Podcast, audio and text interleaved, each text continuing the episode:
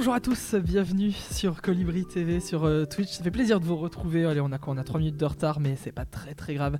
Euh, on est là sur le quatrième, euh, la quatrième émission, le quatrième jour du festival du court métrage de Clermont-Ferrand, dans l'émission Un cours sans sucre. Ça fait plaisir de vous retrouver. On voit quand même que il y a un peu de, de réaction aussi sur les replays, sur les podcasts, donc ça fait plaisir. On est avec la petite équipe qui est avec nous en présentiel et en distanciel. Aussi. Covid oblige, malheureusement. Euh, salut Xavier. Bonjour Jonathan, bonjour euh, tout Ça le va bien. Ça va très très bien. Écoute, en ce 6 7 jour Non, 6 jour. Ouais, Je ne sais plus. Oui, ouais, 6 ouais. jour, ça. un peu perdu déjà. Non, avec les chiffres, mais ça va. Euh, on va parler de pas mal de choses aujourd'hui. Tu reviendras Oui. sur la séance Canal Plus que tu as vu hier. Ouais, absolument. La séance Canal Plus était super intéressante avec ce sujet sur euh, un avenir euh, positif et possible. Voilà, dans 10-15 ans. Donc, euh, on en parle. On aura l'occasion de, de revenir dessus. Euh, Il y a en webcam avec nous en distanciel euh, Andreas. Salut Andreas. Ouais, c'est marrant, tu parlais d'avenir positif, bah moi c'est mon avenir là, je suis positif. Donc, euh, bon, je, suis, je suis en webcam du coup, euh, je suis c'est- cette émission en distanciel, plus un robot. Positif euh, au Covid, ça va quand même ou pas? Oui, oui, oui, oui, j'ai ma voix qui me qui, qui s'en va des fois, qui va faire un petit tour, qui elle je pense profite du festival, mais moi je reste là. Bon, Bon. Tout à, tout à l'heure, normalement, il y a Amélie qui nous rejoint avec toi, c'est ça hein? Tout à fait, tout à fait, elle sera là tout à l'heure. Bon, comme ça, elle viendra nous parler un petit peu du festival aussi, qu'ils ont pu vivre en début de semaine, mais malheureusement. Ça s'est vite arrêté. Ouais. C'est ça. Euh, Mais bon, ça n'empêche pas quand même qu'on puisse faire cette émission à cours sans sucre Eh euh, bah oui, pendant toute cette semaine. Euh, on va parler aujourd'hui très spécifiquement de la section pop-up, Oui. puisqu'on va parler de YouTube, Ouais. puisque euh, les vidéastes du web s'invitent sur le festival du court-métrage de Clermont. Mhm. On aura d'ailleurs un peu plus tard dans cette émission Anis Rally et Alexandre Martinelli, qui sont deux réalisateurs nommés dans la catégorie pop-up. Mais juste Exactement. avant, on a deux membres du jury qui sont avec nous et qui viennent d'arriver. Je vous invite à vous installer, Anaïs Fabre et François Terrel. Euh, micro orange, micro rouge et parlez bien proche du micro. Les casques sont à votre disposition. Et merci de nous avoir rejoints. Bonjour à vous deux. Eh ben écoute, euh, bonjour. Ça y est. C'est bon, ça marche. bon, Oui, si j'appuie sur le je- bouton, c'est mieux. C'est mieux quand il appuie bon. sur les boutons. Bonjour François Storel, bonjour Anaïs Fabre. Bonjour. Merci d'être avec nous euh, pour ce- cette émission à cours sans sucre euh, où aujourd'hui on va parler spécifiquement de cette section pop-up dont vous êtes Ouais. le jury. Euh, bah déjà, première question, comment vous êtes retrouvé dans ce jury? C'est le festival qui vous a directement contacté Un mail, ouais. Alors moi, Est-ce que vous êtes dispo? moi vraiment, je, je- je n'étais pas le premier choix euh, du festival, mais euh, je- j'avoue, tant pis, c'est un peu la honte. Non, non, euh, Moi non plus. y- c'est vrai? Ouais. Ah bah très bien. Ah bah voilà. Eh ben, Euh, on est des Les fout, l'histoire ne retient que les gens qui font le truc, tu vois, C'est on s'en fout d'être les seconds choix. Euh, oui, en fait, euh, bah, Julie, qui s'est occupée un petit peu de tout organiser pour la section pop-up, euh, est venue faire un tour à Frames. Elle a fait un petit peu ses repérages de gens qu'elle avait envie de voir sur le festival. Et puis, euh, et puis voilà. Frames, qui est un festival av- avignonnais Ouais. dédié à la, à la vidéo web. Oui, je l'ai fait comme si c'était ça Ouais. de source. mais Non mais on tellement, notre duo là, c'est oui. bon. Que, alors, euh, festival que tu as cofondé, euh, François Ouais, c'est ça. Il y a ouais. 5 ans maintenant, 5-6 ans. C'est 2016, Ouais, c'est si je ça. dis pas de conneries. Ouais, ouais. Et euh, alors moi j'en parle avec beaucoup de, de, de- de- de- de tendresse aussi parce que Oui. j'ai pu vivre la toute première euh, édition Ah ouais de Frames. Et ouais, moi, j'ai cool. fait la dernière. Ah bah voilà. Ouais, alors peut-être que tu Il faut qu'on arrête le festival maintenant, Oui. comme ça il y a une sorte de, de cycle qui va se Peut-être que tu te souviens pas, mais euh, on était euh, l'un des seuls médias euh, présents sur Frames et tu étais notre toute première interview du coup. Mais c'était vous? Oui. D'accord, ça y est, je remets. Ah ouais, en 2016, Ok, exactement. ok, Alors pas avec Colibri parce que là la chaîne Twitch s'est lancée très récemment, mais, euh, mais avec d'autres un autre Mais ça n'existait pas Twitch en. En 2016, 2016. ou alors c'était les tout tout prémices. Hein. Ouais. Oui, Euh, si, si, quand vraiment même. Il y- il y de- avait déjà des gros Twitchers comme Mister MV ou voilà, Zerator. Voilà, mais, mais oui, c'était les prémices quand même. On n'y était pas encore. Non. Euh, du coup, Frames Web Festival des vidéastes du web. On va pas dire ça. vidéastes YouTube parce que ça serait euh, réducteur. Mais, non, euh, c'est la création web. Après, bon, bien sûr, il y a une très très large part dédiée à à YouTube, mais c'est création vidéo euh, web au sens large. Bah, en parlant un peu de ce festival, François, parce que je pense que sans ce festival, peut-être que cette section YouTube au Festival du court-métrage d'aujourd'hui n'existerait pas. Enfin, Frames a pulsé pas mal de choses, j'ai l'impression. Ouais, mais après, il y a, il y a une sorte d'effet, il y a un air du temps, quoi. Mm. Il y a un petit effet boule de neige où il y a des, des initiatives qui vont créer une sorte d'ému- euh, d'émulation à un certain moment, et en fait, c'est c'est difficile de savoir ce qui crée quoi, finalement. Ouais. Du coup, euh, c'est bien. Non, mais c'est- c'est c'est cool que Frames ait pu euh, occuper une place dans le paysage de la vidéo web qui avait Mhm. pas avant. Parce que jusqu'à présent, on avait créé Frames. euh, on va faire une émission sur Frames. Alors que Non, mais on va c'est- faire- non, C'est bien d'en parler parler de- parce que c'est quand même les, les prémices et après on parlera aussi Oui. de vos activités euh, perso qui, qui, qui ajoutent à ça. Mais c'est vrai Ouais. que Frames, j'ai l'impression que c'est un peu le, le catalyseur quoi, de, de Bah, en de fait, je pense qu'on a été les, les premiers sur ce créneau bien particulier parce que jusqu'à présent il y avait euh, les conventions plus euh, pop, euh, geek, euh, Japan culture et tout Ouais. ça qui savaient pas trop quoi Mm. faire des, des vidéastes web et il y a eu une envie de créer des trucs un petit peu dans la, dans la lignée du la Video Convention euh, aux States et c'est là qu'il y a la Paris Video City et tout ça et des, des- des conventions de gros youtubeurs en fait Mm. qui, euh, qui sont apparus mais avec Frames on avait envie de créer le pendant un peu plus on va dire euh, vulgarisation Mm. culture et tout ça Depuis, on a eu quelques autres, je pense notamment Play Azure euh, à ça. Nice. Ouais. Mais après, voilà, c'est vrai que c'est pas encore quelque chose de démocratisé. Ça, c'est en train de devenir de plus en Ouais. plus, j'ai l'impression. Mais Mais c'est cool parce que les institutions sont en train de, enfin, de prendre la température de ça, prendre au sérieux aussi, mais aussi s'intéresser. On le voit aussi avec la, la, la sélection pop-up où il y a pas mal d'attention qui a été focalisée, j'ai l'impression, dessus. euh. Ouais, ouais. Le Et web cool. s'invite un peu dans tous les, les festivals qui étaient plus euh, Ouais. euh, conventionnels euh, jusqu'à présent. Quoi. Mm. Et puis ça a été annoncé comme l'une des grandes nouveautés 2022 sur le festival de Clermont, qui, euh, Ouais. si on doit le rappeler, quand même est l'un des plus grands festivals au monde. Euh, Peut-être passons quand même aux présentations un peu perso. Anaïs Fabre, du coup, comédienne, auteur également. Euh, je vais pas faire la, la liste de toutes les séries et, euh, et feuilletons télé, Oh, films. ça va très parce vite, hein, que- pas une carrière non plus. Ah bah, ça si je dois tous les citer, ça commence à faire euh, pas mal. Non, écoute. Pas mal de euh, télé en tout cas. Ouais, ouais, c'est- beaucoup la télé qui m'a fait vivre jusqu'à présent, un petit, peu, un petit peu de cinéma. Et puis le web euh, s'est invité dans mon parcours plus récemment, Mhm. euh, avec euh, notamment une web série que j'ai créée qui s'appelle TAC, Trouble absurde du comportement. Qui est Et- tellement bien. Oh, merci François. Oui. Elle est Tu dis ça parce Ah, que ouais, euh, chouette. Grand Prix du jury au Fame Frames Festival Ah oui, C'est oui. pour ça Mérité. mérité. Mais c'est pas nous le jury. Hein. je veux bien, euh, je veux bien Et, être clair là-dessus. et puis non, voilà, et, euh, et puis on en est là. Voilà. Et c'est vrai que l'écriture, euh, pareil, est arrivée un petit peu sur le tard, et, euh, et c'est une nouvelle perspective pour moi, euh, euh, très, très chouette à découvrir. Et un peu sur le web avant, tu avais travaillé, me semble-t-il, sur les engagés? Ça alors oui, Avec mais- notamment Slimane coup- Baptiste mais oui, alors, mais moi, ça, euh, j'ai un, un problème à dire web pour des séries qui sont quand même. Alors, Slash, effectivement, c'est une série digitale. Euh, mais comme c'est quand même France Télévisions, euh, j'ai du mal encore à, à dire web série. à dissocier Ouais, ouais. Ouais. en fonction du producteur ou du Absolument diffuseur. les engager. Et puis, par ailleurs, Vestiaire Libéré aussi sur YouTube. Enfin, voilà. Hmm. D'autres projets web. Et alors François, euh, qu'on connaît peut-être aussi plus sous le nom de Fossoyeur de film depuis Ouais. euh, longtemps sur, euh, sur YouTube avec euh, bah, ce personnage 10 ans. qu'on connaissait. Et Oh ce là là, personnage, Cette année. Ça rajeunit pas. Ah là là. T'avais Ouais, t'avais on en parle 12 ans, pas. du coup, quand. J'avais 12 Ouais. Euh, moi, oui. Ouais. Enfin, non. mais ce personnage duquel tu t'émancipes un peu plus pour créer de nouveaux formats aujourd'hui, Ouais, Oui. ouais, ouais. notamment le format des virés là où tu vas visiter des, euh, Ouais, ouais, j'ai des fini. décors de films un peu à tout le monde. C'est plutôt cool ça comme boulot hein, quand même. Ouais, Alors, en c'est- 10 c'est ans de tournée,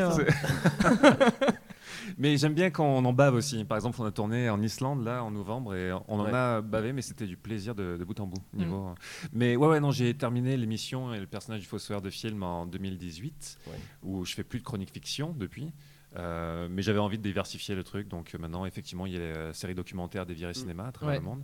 Il y a Caméra Obscura qui est plus des sortes de courts métrages de Mm. mash-up autour de la- des rapports entre cinéma et magie, puis différentes choses. Ouais. Cut Alors, aussi. Enfin, pardon, j'aime beaucoup le, le concept de cut. Je trouve Oui. de remonter euh, un film euh, à la manière de. Ouais, ça c'est vraiment- très marrant à faire. Le dernier Vraiment, c'était Maman j'ai raté l'avion, c'est ça? Ouais, l'épisode spécial Noël. Bah avec euh, Alexandre qui vous allez Oui. recevoir plus tard. Alexandre Martinelli, qui est le réalisateur de Casdep, euh, qui est un court métrage dont il faut parler. Oui, Et on aura l'occasion d'en d'en discuter euh, tout à l'heure. Donc beaucoup de projets euh, à- pour tous les deux, et vous êtes là en tant que jury euh, pour ce, ce- ce programme pop-up au sein du festival de, de Clermont. Euh, vous le disiez, justement, un festival comme ça qui laisse de la place à, à YouTube, qui laisse de la place aussi aux vidéastes du web, ça, ça en dit long ou pas sur, euh, sur finalement ce que sont les créateurs du net aujourd'hui? On les considère? Vous avez l'impression qu'on considère davantage les créateurs? Euh, oui, bah, forcément, ça- ça- si on en arrive à avoir un, un festival de catégorie A qui fait euh, une section spéciale, euh, c'est qu'on se rend compte que euh, ça, ça prend une large partie, euh, ça existe, et puis surtout, c'est foisonnant. Enfin, c'est YouTube, c'est quand même un terrain de jeu illimité, quoi. Donc, donc oui, il est temps de faire ressortir des pépites. et un festival comme ça Mm, qui laisse la place, c'est formidable. Puis on l'a vu dans la sélection, il y a que des propositions très différentes. L'idée, c'est vraiment. C'est aussi une conférence qu'on va faire cet après-midi sur euh, la différence a priori entre euh, le court métrage web et le Mhm. court métrage plus classique. Et la différence est assez floue aujourd'hui. Il y a pas mal de de contextes différents, de création, sur le matériel, sur les formations, sur, sur beaucoup de choses. Mais les frontières se, se brouillent de plus en plus. Mais en même temps, il y a une grammaire un petit peu web qui continue à surnager et peut-être un espace de liberté qui est plus. euh, et d'expérimentation qui est plus affirmée sur sur le web. Donc c'est intéressant vraiment de, de prendre le, le pouls de tout ça. Et ça me semble, c'est vraiment cool qu'un festival comme Clermont mette ça en avant. Mais c'est pas surprenant pour moi. Parce que c'est vraiment, il y a toute une partie de la création aujourd'hui qui se fait aussi là, et ça serait vraiment dommage de ne de pas le, le mettre en avant. Quoi. Ah ouais, parce que le festival c'est un lieu d'expérimentation, YouTube ou le, le web est en est un aussi, donc c'est normal que les deux univers se retrouvent. Ouais. Euh, Andreas, t'avais une question? Oui, oui, bah moi j'avais une. Pardon. Tu vas retrouver ta voix. Il faut, prendre, euh, il faut motivant prendre ce petit sirop. Hein. Ouais. De quoi? Il faut prendre ce petit sirop. Hein. Oui, bah ouais, ouais. Et euh, il faut, faut- faut le prendre tout le temps. Euh, non, ma question c'était sur YouTube, il y a, et sur le web en général, il y a une quantité astronomique de projets, de vidéos euh, avec différents formats. Comment on fait pour se démarquer euh, et pour arriver à faire un court métrage euh, qui fonctionne euh, sur ce média-là qui est déjà hyper saturé de plein de vidéos euh, de différents formats Si seulement on savait. Très bonne question. Euh, alors moi, je vais, je vais te répondre à- de, de mon point de vue de créatrice. Euh, je, je pense que c'est une mission suicide en fait. Moi, je pense, je pense qu'on ne va plus sur YouTube en se disant je vais faire quelque chose et je vais me faire remarquer euh, avec ce quelque chose. Moi, je pense qu'on va sur YouTube en se disant euh, je vais euh, m'en servir comme labo. Euh, et, puis, euh, et puis maintenant, en plus, on a des, quand même, au-delà de, de- de festivals euh, qui permettent de mettre en lumière certains projets, il y a aussi des institutions qui permettent d'aider la création sur, sur Internet. Donc bah, le CNC Talent notamment, qui est quand même une formidable aide. Et puis les régions commencent à s'y mettre, parce que jusqu'à présent, les régions n'aidaient pas la création sur, euh, sur le web. Et là, par exemple, la région euh, sud euh, a lancé ça, et je pense que ça va suivre un petit peu partout. Mais je pense que plus personne, enfin, euh, le, le mythe de- de- des mecs qui arrivent sur, euh, sur Internet et qui font un carton, c'est Studio Bagel et ça, et ça a 15 ou 20 ans maintenant et, ça ne se Mm. fait plus comme ça, je pense. Là, c'est vraiment un labo. Et on en a parlé justement, bah, le YouTube qui est quand même une, une espèce d'hégémonie de création Internet est conscient qu'il y a quand même un problème un peu de, fourre-tout euh, euh, sur, sur ce média-là. Et euh, la question se pose peut-être d'essayer de, de- de cloisonner un peu, de faire une, une section fiction sur YouTube pour essayer de séparer. Parce que là, tu peux créer une série ou un court métrage et puis passer entre euh, une nana qui se fait du maquillage et un mec qui va jouer sur des jeux. C'est très genré ce que je raconte. Mais, euh, mais- mais en tout cas, euh, en tout cas euh, voilà. ça sortira pas d'internet. Non. Super. Heureusement que personne n'enregistre ce que je dis parce que je passerais vraiment pour une conne. Euh, non, voilà, du coup, c'est vraiment très compliqué. Il faudrait arriver à trouver des astuces euh, pour en tout cas séparer un petit peu les contenus. Ce serait déjà une première belle étape. Ouais, parce que pour mettre en avant évidemment ce genre de contenus qui sont différents, euh, je sais pas, par exemple d'un fit and fun ou de quelque chose. Enfin, je veux dire, il y a, il y a un travail quand même euh, plus en amont, de plus en- aussi un fit and fun, je suppose, pour, pour certains. Je ne comp- Pardon, Oui. j'ai j'ai Mais- 37 ans, je ne comprends Ah, pas. euh, fit and fun, c'est euh, les vidéos à la McFly et Carlito, par exemple, avec D'accord. plein de gens autour. Ouais, euh, C'est le bon délire entre potes. Voilà, c'est ça. C'est bon, Euh, on sait qui est McFly et Carlito Oui, Oui, absolument. c'est bon, d'accord. Ouais, Non, mais je pose la question à Anaïs. Non mais tu fais bien. Parce que hier j'ai quand même dit on va avoir des gens pour faire une vidéo Twitch. Donc c'est pour te dire le niveau de. ouais, ouais. Mais, euh, mais oui, ça serait Ouais. un- intéressant de, de cloisonner même, même par exemple tes, tes virées qui sont beaucoup plus cinématographiques euh, que Ouais. ce qu'on peut voir ailleurs sur YouTube. Et ça fait moins de vues. Et oui. Mais c'est la règle du jeu, en fait. C'est c'est ce que tu disais, Anaïs, c'est que c'est euh, c'est une plateforme, si tu veux, d'expérimentation. C'est une plateforme pour rendre disponible. Mm. Mais il n'y a rien qui garantit euh, quoi que ce soit. Si tu es, par exemple, sur YouTube, tu- c'est presque algorithmique. Quoi. Mm. Juste si tu fais du court-métrage ou du documentaire, ça marche pas. Sous, sur, un- sur un point de vue de, de pur développement. Quoi. Un marketeur, par exemple, regarderait ma chaîne, il ferait une attaque. Parce que c'est. Heureusement, j'ai la chance d'avoir assez de public pour pouvoir me permettre de faire Mm. ça et d'avoir suffisamment quand même de, de visibilité. Mais par rapport à des formats beaucoup plus réactifs Et régulier aussi. et réguliers, c'est ça. ça en- bah, après, c'est les plateformes qui aussi encouragent ça. Mm. Ce qui fait que quand tu fais du court et quand tu fais du, euh, du documentaire, Mhm. Internet et euh, particulièrement YouTube sont pas du tout une fin en soi. Par contre, Ouais. un- ça, ça peut être une bonne euh, plateforme pour rendre accessible, ça peut être une bonne étape. Mm. Mais c'est vrai que c'est c'est ce qu'on disait hier. En fait, c'est presque algorithmique encore une fois. Plus tu travailles sur un contenu, moins Mm. il fait de vues. C'est Ouais. c'est presque le truc un peu. Euh, C'est C'est compliqué en fait. Donc en fait, il faut poster des trucs ou mettre des vidéos Bah, les chats, sur les vidéos de chats, Les ça, chats, c'est bah oui, bien. c'est ouais. donc d'accord. Donc j'ai filmé mon Alors chat tu vois, je vais, te, et- je vais te donner un exemple. Hier, euh, je vais vous donner un exemple. Hier, j'ai posté sous ma fenêtre à 8h30 du matin, il y avait un mec tout nu qui passait. Euh, je l'ai filmé et Oui. cette, cette story Instagram a fait plus de vues en 24 heures que euh, un épisode de tag en, euh, peut en faire en, en 24 heures Et ton compte n'a pas été fermé. et mon compte n'a pas été fermé. Ah ouais. Et, en, et en- en- en- vraiment un épisode de tag, c'est vraiment beaucoup de travail, beaucoup d'amour et beaucoup d'énergie. oui. Et bah non, vraiment le mec tout nu qui passait. Mais en même temps, il y a un mystère autour de ce mec parce qu'on était persuadé que le mec était nu mais il portait des pompes, des et sneakers. et Mais non. ses pieds, ses, ses pieds étaient très très Non, blancs. mais véridique, hein, d'accord. ce Voilà, mec si on tout nu retrouve, dans la euh, on fait un euh, appel, si vous- peut-être. Ah ouais. Dans Clermont-Ferrand là Ouais, ouais, Ah mais ouais, juste ah ouais. de- sur la place euh, Jauve là. Jauve Jaude. C'est pas grave. La place de Jaude. Ouais, ouais, c'est ça. C'est Et la première fois. passait juste Ouais, ouais. tranquille. euh, C'est la première fois que vous montrerai venez à Clermont, peut-être le, pour le fait, Deuxième, festival pour moi, mais j'étais déjà venu. euh, Bon, c'est bien, ça vous donne. Ne un- vous dites pas que tous les Clermontois voilà. se baladent tout nus C'est pas un euh, dans échantillon, Clermont. hein. hein. Ah, bah, Ah, mais c'est pas un problème, C'était hein. un c'est pour revenir, moi, perso. Ah ouais donc, euh, Mais euh, alors, justement, euh, c'était hyper intéressant ce que vous étiez en train d'évoquer par rapport à la création sur YouTube et ce que ça implique aussi. Euh, mais créer sur le web, est-ce que ça passe côté vicieux plus que pour un court métrage classique où on veut d'abord créer, produire et puis après on verra comment vit le, Ouais. le film en salle, en festival. Là, en mettant sur YouTube, d'avoir cette espèce d'envie de course au like, de course à la vue, Ah bah si. euh, plus que pour un court métrage classique, est-ce que finalement dans la création, dans l'aspect artistique, ça, ça biaise pas la chose quoi? Bah, on le voit, il y a même dans la, dans la forme des, des courts-métrages, les courts-métrages qui ont été créés par des gens issus du web ou qui. euh, il y a moins de place euh, pour prendre de risques sur le fait de perdre des gens. Où euh, il y a beaucoup plus de musique présente souvent, il y a beaucoup plus de. euh, Tu n'as pas l'air très d'accord. Non, je suis pas d'accord.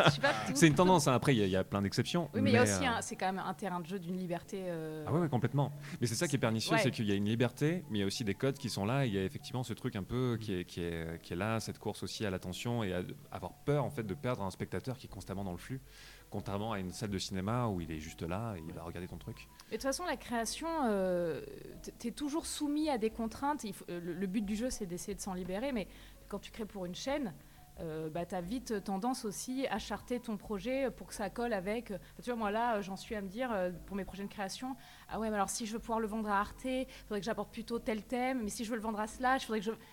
Donc en fait, tu es toujours en train d'essayer. Le but de la création, c'est quand même que ton projet soit vu. Bien sûr. Et du Ouais. coup, tu es quand même toujours en train d'essayer de faire fitter ce que tu racontes avec, euh, avec le, ce que tu vises, tu vois. Donc, euh, Mais tout de suite sur YouTube ou sur ces plateformes, on voit le nombre de vues quasiment en direct, on voit les commentaires, on et a ouais, envie de réagir faut tout de suite. Il faut s'en libérer euh, très vite. Ça manque de recul, enfin par rapport à une salle peut-être où euh, le film a le temps de mûrir, le temps de parcourir des festivals, tout ça, Bien ça manque peut-être un peu plus de recul. Que... Bah, ça demande ouais, une sorte d'hygiène numérique. Quoi.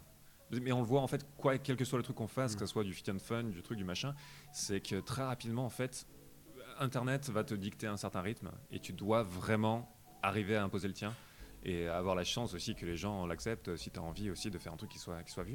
Mm. Mais c'est ouais, ouais, c'est super compliqué. Après, quand on en parlait, là je pensais à une chaîne qui s'appelle Corridor Digital, je sais pas Oui. si vous connaissez. Oui, C'est- dans les effets spéciaux notamment. Exactement, Mm. ouais. Des, des Américains et c'est une super chaîne. D'ailleurs, c'est deux super chaînes.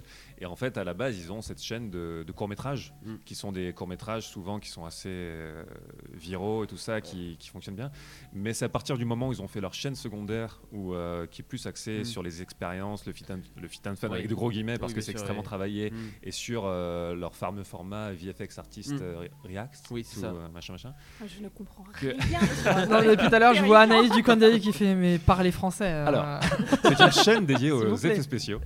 En fait, c'est deux chaînes. Ils font d'abord des courts-métrages. Ils ont fait une, une deuxième chaîne où c'est c'est en gros les coulisses et des petites expériences autour des effets spéciaux et des, des réactions en fait à des films, machin. Et c'est à partir du moment où ils ont fait cette chaîne secondaire que ça a complètement explosé en termes de vues. Et il y a un truc un petit peu euh, cercle vertueux qui se crée entre leurs deux Mm. chaînes. Même si j'ai l'impression que la première, elle est beaucoup moins alimentée maintenant parce que c'est la deuxième qui a pris Oui, beaucoup plus c'est d'importance. ça, ouais. Il y a presque, je crois, des du contenu hebdomadaire maintenant sur la. Même Ah ouais, plus même, hein, sur ouais, la. ouais. Je crois qu'il y en a En fait, c'est une semaine, chaîne de réaction où ils regardent des films et ils disent Ah bah ils ont fait euh, cet effet spéciaux comme ça, comme ça, c'est intéressant. En fait, c'est juste une chaîne de réaction alors que l'autre, c'est en effet plus travaillé avec des courts-métrages. Et, euh, Mais cela dit, un- la, la chaîne de réaction et de. Enfin, c'est pas que juste des, des réactions, il y a aussi pas mal de- d'expériences, Mhm. mais c'est extrêmement travaillé. Mais c'est Oui. ça qui est le truc, c'est que ça donne pas l'impression d'être travaillé et d'être vraiment pris sur le vif, c'est vrai. alors qu'il y a un storytelling de dingue derrière Ah et oui, tu as quelqu'un qui est vraiment dédié à écrire en fait euh, l'histoire de leur sitcom euh, au jour le jour quand, quand ils travaillent. c'est peut-être ça aussi le secret du coup, de réussir notamment sur, euh, sur les, les réseaux, sur les sites de partage de vidéos. C'est ouais. de montrer qu'il y a beaucoup de travail sans pour autant peut-être euh, montrer qu'il y a. Enfin, je sais pas comment dire. Il y, a, il y a beaucoup de travail, mais sans forcément le montrer et avoir quelque chose de beaucoup plus simple. arriver à le rendre de- accessible. Ouais. Et après, c'est, mais c'est vrai que c'est, c'est compliqué d'arriver à avoir cette notion de bien communiquer, donner envie, Mm. sans tomber dans le putaclic. Il y a une sorte de, de zone au, au milieu qu'il faut arriver à viser. et- Mais ouais. Il y a Une super... La même vidéo que tu fais, selon le titre que tu lui donnes, la vignette que tu lui donnes, euh, pourra complètement bider ou avoir un, un succès dingue. Ah oui, l'aspect communicationnel, euh, j'ai l'impression encore plus important. Ah oui, oui. euh, notamment parce que euh, quand on poste, enfin n'importe qui peut poster, alors que sur un court métrage classique, il y a toute une prod, il y a toutes euh, des diffuseurs aussi derrière qui gèrent cet aspect de communication. Enfin, c'est euh, Ouais. le schéma aussi économique euh, est différent. Mais c'est ça. Mais il y a un an ou deux ans, j'avais fait une vidéo sur le Beowulf de Zemeckis, qui est euh, celui qui est fait entièrement en, en capture vo- volumétrique et tout ça. Et si j'avais appelé euh, juste euh, Beowulf-critique ou analyse, Ouais, ça, n'a- perd. euh, ça aurait été perdu. Quoi. Tandis que je l'ai appelé le plus beau film moche. Parce que c'est vraiment le, le- putain, et le de suite, malin, euh, hyper malin, n'est-ce pas Mais oui. Mais de suite, ça crée une sorte d'intérêt et c'est c'est assez raccord aussi avec ce que la vidéo raconte. Donc euh, vraiment, c'est une sorte de, de jonglage Mm. épuré avec les mots pour arriver à trouver ce qui va Ah ouais, moi, être ludique. Moi, ça, ça me semble de la magie, quoi. Bah ouais, mais c'est c'est très compliqué. Tu à sais faire. pas ce qui, tu sais pas ce qui peut marcher, tu sais pas Ouais. ce qui, d'un coup, ce qui fait que le truc euh, Va sort, cliquer, euh, ouais. C'est aussi- sort Personne, du lot, euh, quoi. Ça, c'est aussi un nouvel aspect ou pas du boulot de créateur? Ouais, mais c'est pas, c'est un aspect qui, qui me désintéresse euh, au possible en fait. Ça, C'est un aspect que j'ai pas du tout envie de creuser parce que c'est pas mon métier déjà. euh, tu vois, moi je, je raconte des histoires déjà. C'est, je trouve ça vertigineux de. Moi, je, je suis comédienne pour arriver à passer à écrire. C'est déjà une espèce de transformation de se dire ok, tu, tu peux raconter des histoires. Si en plus il faut que je me, me dise ah ouais, mais alors selon euh, les mots que j'utilise, ça va faire. Enfin, je, je, m'en- je- je- je me perds et je sais plus ce que je fais dans ma vie, quoi, tu vois. Donc, euh, Ouais. mais euh, le fait est que bah, il faut avoir un producteur qui s'occupe de ça et qu'en fait, quand tu te lances sur YouTube, t'as pas forcément un créateur. Enfin, moi, je trouve ça. C'est pour ça que je, répondais tout à l'heure en disant, moi, je trouve ça carrément plus du tout envisageable le web comme vraiment lanceur euh, Mm. de, de talent. Ah, qui mais va faire clair. des millions de vues tout de suite, quoi. Là, on en a 5 sur ce programme euh, pop-up. Mm. Alors, euh, je sais pas si on utilisera le mot euh, talent, mais en tout cas, 5 créateurs, Ah bah 5 il y a beaucoup- réalisateurs. de talent dans ce Et il y a quand même beaucoup de talent. Voilà, c'est euh, juste que le mot talent tout de suite n'est pas très objectif, mais en même temps, on n'a pas envie d'être objectif parce qu'il y a quand même de sacrés bons courts métrages. Euh, mais ça va du format 3 minutes au format 20 minutes avec Mhm. des histoires complètement différentes, des styles différents aussi. Euh, là, c'était la plupart vous les avez déjà vus avant de venir à Clermont, on est d'accord? J'en avais vu deux avant de venir à Clermont. ouais. Ouais. Les J'en plus avais courts. vu un, moi. Ah, d'accord. Vous n'avez pas tout vu encore. Non, mais du coup, c'était bien on de. C'était bien de les découvrir en salle hier Ouais. soir. Ouais, ouais, c'était génial. Justement, euh, tous sur le même format, les mêmes Mm. conditions de, de visionnage et avec un public, c'était ouais, ouais, c'était vraiment cool. Et alors, ça, c'est une autre question. C'est est-ce que euh, vous avez le sentiment que les courts métrages là, qui sont des courts métrages web, ont, ont été créés, pensés aussi pour être vus en salle? Parce que c'est pas Bah, tout à fait les mêmes conditions. On s'est posé la Son, image, question, euh, c'est différent. On s'est posé la question et, et- et pas tous en effet. Mais ça, ouais, ouais, ça, ça- ça dépend parce que par, par exemple, il y en a un qui est, euh, qui est issu de Théo, qui est issu d'école de, de cinéma, Ouais. ce, court métrage. Et tout de suite, il y a une esthétique différente qui s'en dégage parce que c'est pas les mêmes euh, manières d'apprendre à, à gérer une équipe, une caméra, pas la même manière de bosser avec, euh, avec un chef-op ou, ou tout ça. Tandis que sur les autres, fait, sur le web, on est plus sur une, euh, un monde de- d'autodidactes la plupart du temps. Il y a plein, pas mal de gens qui sont issus de, forma- euh, de formation de visuel et tout ça, mais il y a un truc où ça se sent, même quand on n'a pas forcément de connaissances techniques, ça se sent à l'image, dans le rythme, dans le- la manière d'éclairer, il y a un truc un petit peu différent. Et c'était justement super intéressant d'interroger toutes les frontières euh, YouTube, pas YouTube, à travers ce- cette sélection-là. Et alors justement là pour, euh, alors on va pas donner le, le prix en tout Bah cas là, non. parce Bah que non. ça sera euh, vous avez une exclusivité ce matin dans la journée. euh, je, je sais plus dans l'après-midi ou ce soir. à c'est 4 ça heures, ouais. Ouais. Ouais, c'est ça. Euh, il y aura la réponse, mais mais, mais est-ce que justement vous avez entre guillemets choisi le le meilleur court métrage artistiquement parlant ou aussi celui qui s'adapte peut-être le mieux à ces plateformes Ça a été un On ne peut pas te répondre. Ah, Non, non, mais en fait, c'est- sans donner le nom du court métrage, meilleur, mais- tu vois, le meilleur, ça veut rien dire. Quand, euh, en fait, on, on est- on a tout de suite été obligé de se dire, ok, c'est c'est lequel, c'est avec lequel que tu ressors. euh, qui t'a fait le, le plus, le plus, la plus grosse impression parce que Tu Alors, peux je vais pas poser avoir la les mêmes question critères différemment. sur 30 C'est minutes, ça. 3 minutes. euh, Est-ce que est-ce qu'on peut être jury d'un programme pop-up comme jury de n'importe quelle autre sélection Sachant qu'on ne oui. pas le même Oui, style de ouais, ouais. court métrage à la base.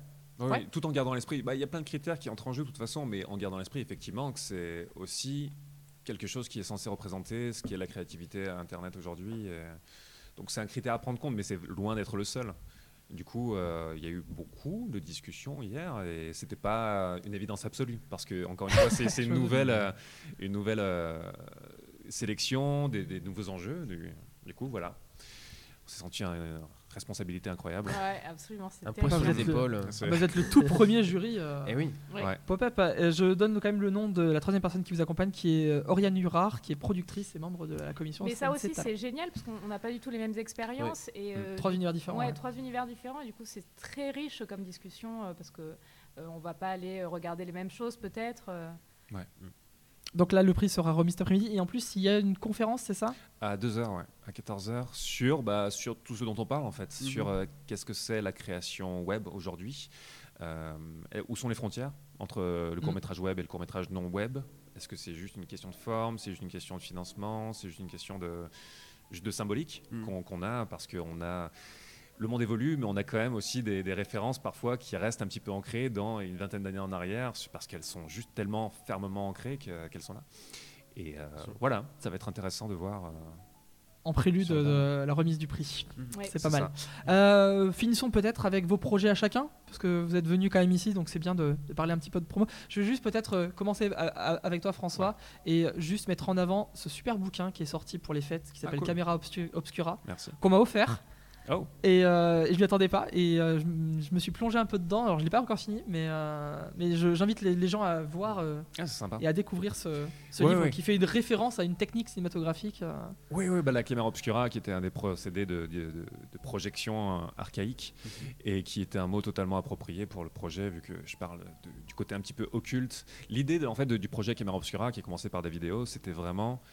C'était de l'anti-analyse, de, de l'anti-chronique Mhm. euh, cinéma dans un monde où et un YouTube où la tendance est vraiment à absolument tout décortiquer. C'est ça. Tout est Être sous la très lumière, tout factuel, est- très c'est critique. ça. ouais.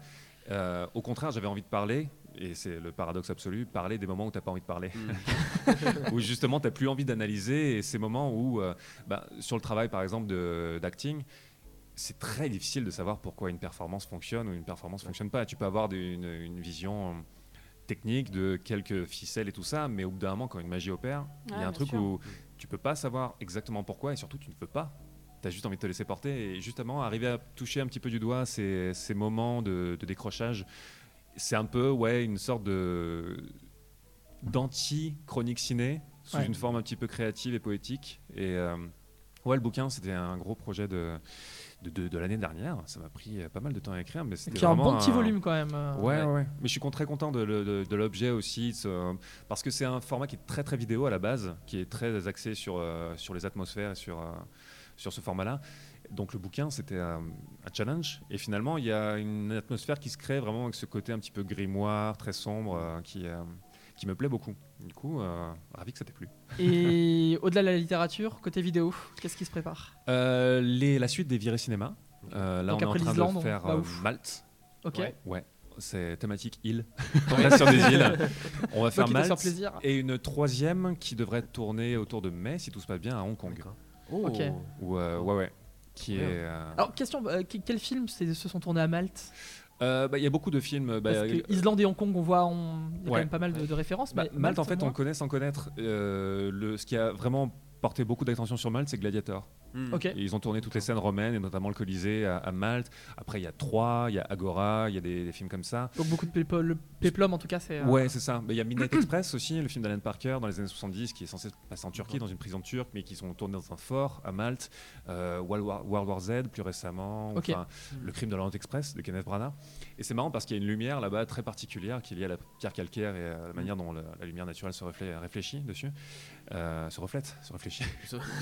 Oui, parce que c'est un, rocher, enfin le. en. C'est ça, c'est un rocher vraiment- qui s'effrite. Ouais. Il y a un truc euh, très euh, particulier. Et voilà, donc il y a cette lumière qu'on connaît sans connaître Mhm. et qu'on a identifié sans le savoir dans pas mal de films. Et donc après Hong Kong. Et donc les épisodes sont prévus pour. Euh, Malte, ça devrait sortir tout début mars. Ok. Euh, c'est écrit longtemps. tout ça, donc là on est en plein dans le montage. Et après, j'ai encore quelques caméras obscura sous le bras. J'ai du court métrage, j'en ai deux, notamment un que j'ai que j'ai envoyé au Nikon Film Festival qui vient de commencer là. D'accord. J'ai pas encore communiqué autour, mais dès que je rentre de Clermont, euh, je communique autour. c'était un co- Ce sont les prémices pendant- de la communication, C'est ça. ici. Et euh, c'était tourné pendant le deuxième confinement. C'est un truc sur l'enfermement, un petit peu expérimental. Mhm. Et euh, j'en ai un deuxième aussi que j'ai tourné juste tout, tout début 2021 aussi sur la thématique de l'enfermement, mais plus un petit peu doux, amer. Un petit peu esthétique, euh, Her de Spike Mhm. Jones, euh, c'est Oui, un petit oui. peu ce délire-là. D'accord. Et celui-là, euh, je suis aussi en train de le finir et je sais pas, je vais l'envoyer des festivals peut-être. euh. Peut-être à Clermont l'année Peut-être prochaine. clairement l'année prochaine, je sais pas. Après, après jury, euh, candidat à un prix. Exactement. beau. On verra. Et Anaïs, du coup, niveau projet, euh, Euh, bah, des écoute- films, des séries, des créations Euh, bah là, on a donc toujours euh, la saison 2 de, de TAC, TAC. euh, qui, est, qui est réalisée par Nicolas Capu, qui est en, en train, euh, qui a une deuxième vie, la saison 2, euh, parce que Topito relaye et que du coup, euh, c'est toujours chouette, euh, parce que c'est quand même une force de frappe incroyable. Mm. Euh, et puis, par ailleurs, euh, après, en, tou- après, en tant que comédienne, il y a des projets télé qui arrivent. Il y a la saison 12 de Vestiaire, euh, qui est un programme court pour France 2 que je fais depuis 12 ans. C'est quand même un truc. 12 ans ouais, ouais, c'est dingue. Ah, t'as commencé quand t'avais Bah, j'avais euh, 10 10 ans, ans. Ouais, c'est ça. Et puis euh, voilà, il y a des choses que j'ai fait qui vont sortir de la télé, qui vont sortir des téléfilms. Il y a euh, euh, le test qui est au cinéma en ce moment. Oui, euh, Avec Alexandra Lamy et Alexandra Philippe Lamy, Catherine. exact- ouais. Exactement. Mm. Et mon filleul qui joue le petit garçon de- du film. C'est D'accord. trop bon de partager. euh. C'est cool. Ah ouais, c'est trop bon. Après, là, sur France Télé, en ce moment, je crois qu'il y avait les particules élémentaires, Ouais. adapté du bouquin de Welbeck. Ouais, ouais, hein. Euh, C'était cette semaine. Alors moi, je, ma participation était minime, mais par contre, j'ai adoré le projet. Ouais. Euh, Et la diffusion était cette semaine, Ouais, ouais, hein. c'était. euh, attends, c'était peut-être lundi. Oui, c'était lundi. On était sur le festival, donc c'est pour ça qu'on n'a pas pu voir. très agréable de voir un projet à la télé qui soit pas juste policier et juste de la poésie pure, incroyablement mis en scène par Antoine Garceau et puis très très bien joué. J'ai juste un look dégueulasse dedans, mais par ça c'était un plaisir à faire. Et, et voilà, et puis en tant que créatrice, ben, on en parlait avec François ce matin, des projets qui sont pas, euh, euh, qui, sont très nouveaux pour moi, d'écriture sur des euh, sur des formats plus longs. donc c'est un peu vertigineux, donc je me lance doucement là-dedans. voilà. Je- je- J'espère avoir l'occasion de vous en dire plus quand ce sera plus avancé. Mais... Eh ben écoute, on reprendra contact euh, avec toi. Alors après, je sais pas si tu apparais dans, dans cette suite, mais euh, je fais une digression. Tu es apparu dans un film qui s'appelle Les crevettes pailletées. Il y a la revanche des crevettes pailletées Ouais, qui va sortir au cinéma. euh, Euh, je sais pas si tu es au casting, mais. Alors euh, non, non, enfin si, si, j'ai eu une, un plan de moi, mais muet, donc Ah. euh, on, peut, D'accord. on peut pas vraiment dire. De dos et, euh, et en mangeant un gâteau. Avec un masque sur le visage. donc. Non, non, euh, en revanche, c'est un projet de cœur parce que euh, Cédric Le Gallo, qui est le créateur euh, Mm. de la série et- et un des deux euh, réalisateurs, euh, est mon meilleur ami et que j'ai suivi la création de ce projet depuis le début, qui s'inspire beaucoup de sa vie. Mhm. Donc, euh, donc euh, je serais mais hyper euh, contente d'aller le voir et j'encourage tout le monde. euh. Enfin, moi, j'ai adoré le premier et le deuxième est encore plus fou, donc euh, Bon, eh ben, voilà. c'est noté. Mais On- vous m'y verrez quand même, mais il faut pas éternuer quoi, parce que sinon, c'est raté. Sinon, si on cligne des yeux, c'est fini. Ah bah là, c'est fini. Ok. Anaïs Fabre et François Torel, merci d'être Bah, passés. Et puis, euh, beaucoup. on vous laisse repartir, vous échauffer la voix pour la conférence et puis euh, très la remise du prix. Eh ben, tu vois, Twitch, c'était pas si mal. Twitch, finalement. c'est pas mal, hein. Ouais. Hein Entre gens de 22 ans. On va aller à présent poster sur le Twitter. C'est parti. Merci à vous deux. Merci Bonne beaucoup. continuation. Bon Merci. festival à vous Merci, et bon courage pour la remise de prix. Merci. Merci. À très Merci vite. bien. Alors, euh, Andreas, je crois que ça va être à toi pour la suite de l'émission, si je dis pas de bêtises. Tout à fait. Tout à fait, tout à fait. C'est parce qu'il est sage derrière son Euh, écran depuis ouais. tout à l'heure, mais c'est, je crois qu'il nous a préparé un petit jeu ou euh, je sais pas ce que tu as préparé d'ailleurs. Exactement, c'est un petit jeu, euh, un petit jeu que j'aime bien faire, euh, qui s'appelle le presque titre, euh, où je vais vous faire deviner des films en modifiant les titres hein, euh, de, de- de manière un petit peu artisanale. Euh, et tous ces films ont une thématique commune, et la thématique commune, c'est euh, l'hiver parce que ça caille et qu'il fait froid dehors. Et en plus, moi, comme je suis confiné et que je suis malade et tout, bah, j'ai encore plus froid. Donc j'ai envie de faire un- une thématique sur les films qui caillent. Je te, je te- je te confirme qu'il fait froid. Voilà. Hmm. Du coup, le premier film s'appelle Le premier maraud. Le premier maraud. Oh là, euh, Ah, il faut- il faut- Maro, c'est quoi Maro Maraud Je sais pas. Euh, quand- M-A-2-R. Moi, je connais- A-U Moi je connais Camaro. M-A-R-A-U-D. M-A-R-A-U-D. Ah, il y a Ah, les J'ai fait un petit peu plus Tu sais- tu compliqué sais- tu sais a que- qu'habituellement. A parce que je Là, il a tapé, il a tapé dans synonyme.com le mot qu'il voulait. Ouais. Et Je sais pas. euh, il a mais trouvé c'est que des courts-métrages? Non, non, c'est des longs métrages, pardon. Ah, c'est des longs Le métrages Dernier en rapport avec, euh, avec euh, Sakai. Sakai le dernier Ah, dans le- je sais pas, Sakai dans le dernier samouraï ou pas Non, je suis pas Non. sûr. Le dernier voyage Non, ça- il fait chaud Non, dans le il fait chaud voyage. dans le dernier voyage. hein. Non, Euh, Le dernier- c'est pas le dernier. Ah, Ah, le deuxième. C'est pas le deuxième. Le second. Attends, le premier Qu'est-ce que ça pourrait être? Le huitième samouraï. Non, c'est- Non. ça existe pas. Qu'est-ce que qui- qu'est-ce qui- samouraï. Le moi? premier Maro? Les huit salopards? Ah Les huit salopards. Les huit oui, tout à salopards, fait. oui, bien joué. Parce que Maro, ça Ah veut oui, dire. je vous ai dit, euh, j'ai fait un petit peu plus compliqué. euh, le film de Tarantino. C'est vrai qu'il caille dans le film de Tarantino. Il y a beaucoup de plans de Un neige petit quand peu, même. hein. Ah ouais, ça caille. hein. Ouais. Le deuxième film, ça caille aussi. Ah, Euh, ça s'appelle Une nuit avec commencement. Un jour sans fin. Un jour sans fin, Eh oui, tout à fait. Bonjour. trop rapide. C'est le jour de la marmotte. c'est ça. C'est Bah, ça. D'ailleurs, c'était hier, je crois. le jour de la marmotte Oui. Euh, Et- oui, et c'était hier ou l'hiver- avant-hier. ouais. Et l'hiver va être long, sachez-le. Voilà, parce que la marmotte n'a pas vu son ombre. Ou l'inverse, je sais plus. Ah. J'ai jamais compris ce truc, mais. euh, voilà. Excusez-moi, je sais pas ce qu'il raconte. Non, dans un jour sans fin Je- avec Bill Qu'est-ce qu'il fait Murray. là je... oui, oui.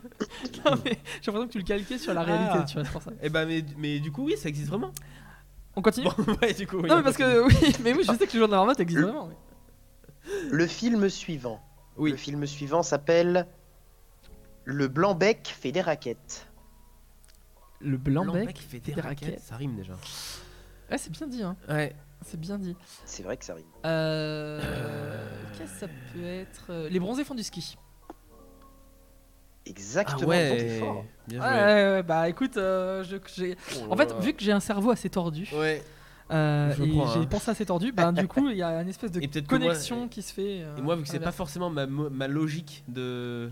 Bah en fait, la logique, c'est de pas euh, en avoir. Ouais, voilà, Donc, c'est- euh, ouais. moi, je tombe très bien dans Moi, le jeu. trop. Si vous nous rejoignez dans Un cours sans sucre, on joue au presque titre avec Andreas. euh, on fait des émissions sur le festival du court métrage et Andreas se dit bah je vais vous faire deviner des films oui. qui caillent. N'hésitez pas à participer dans le chat si vous êtes là. Exactement. Et c'est des longs métrages où ça caille. J'ai vraiment Voilà. l'impression qu'il tu sais, il- parle en japonais. tu sais. Ouais. C'est des longs métrages Osakai. Le prochain film Oui. s'appelle Le Petit Vienne Airbnb. The Grand Budapest Hotel. Ah, pas C'est le Grand mal. Budapest Hotel. oui. Ah, bien joué. J'adore. Bien joué, bien joué. Ah oui, ça- je me rappelais plus qui c'était un Ouais, hiver. Sakai, ouais. ouais. Oui, Ouais. ils vont en montagne au bout d'un Ah, ça moment. caille. hein. C'est vrai. Si je vous dis l'équateur lent. L'équateur lent. L'équateur lent. Le Pérou rapide. Euh... De quoi? Oui, Amélie l'a trouvé. Ah. Amélie m'a dit le Pôle Express. Ah, oui, oui, bravo. le Pôle Express, oui, d'accord. Amélie. Ok. Et Amélie, elle veut pas venir avec nous parce qu'on Bah la voit oui. pas du coup là. Rejoins-nous. Allez, viens. Du tout. non mais. Allez, viens. J'ai l'impression qu'il parle à son chat. Non, mais. Allez viens. Non, mais... Non, quand même. Non mais vu qu'après Amélie va nous parler aussi. Comment ça va Amélie? Ah bah elle t'entend pas, attends. Tiens. Ah bah oui, forcément. Comment Ouais, c'est- va Amélie hein. Bonsoir. Ben, Bonsoir. Alors- mieux. Alors c'est la première personne qui dit bonsoir à 10h41 du matin quand même. hein. Oui, mais euh, bon, euh, c'est comme ça. Vous avez, vous êtes blanc, vous avez des petites têtes. C'est fou.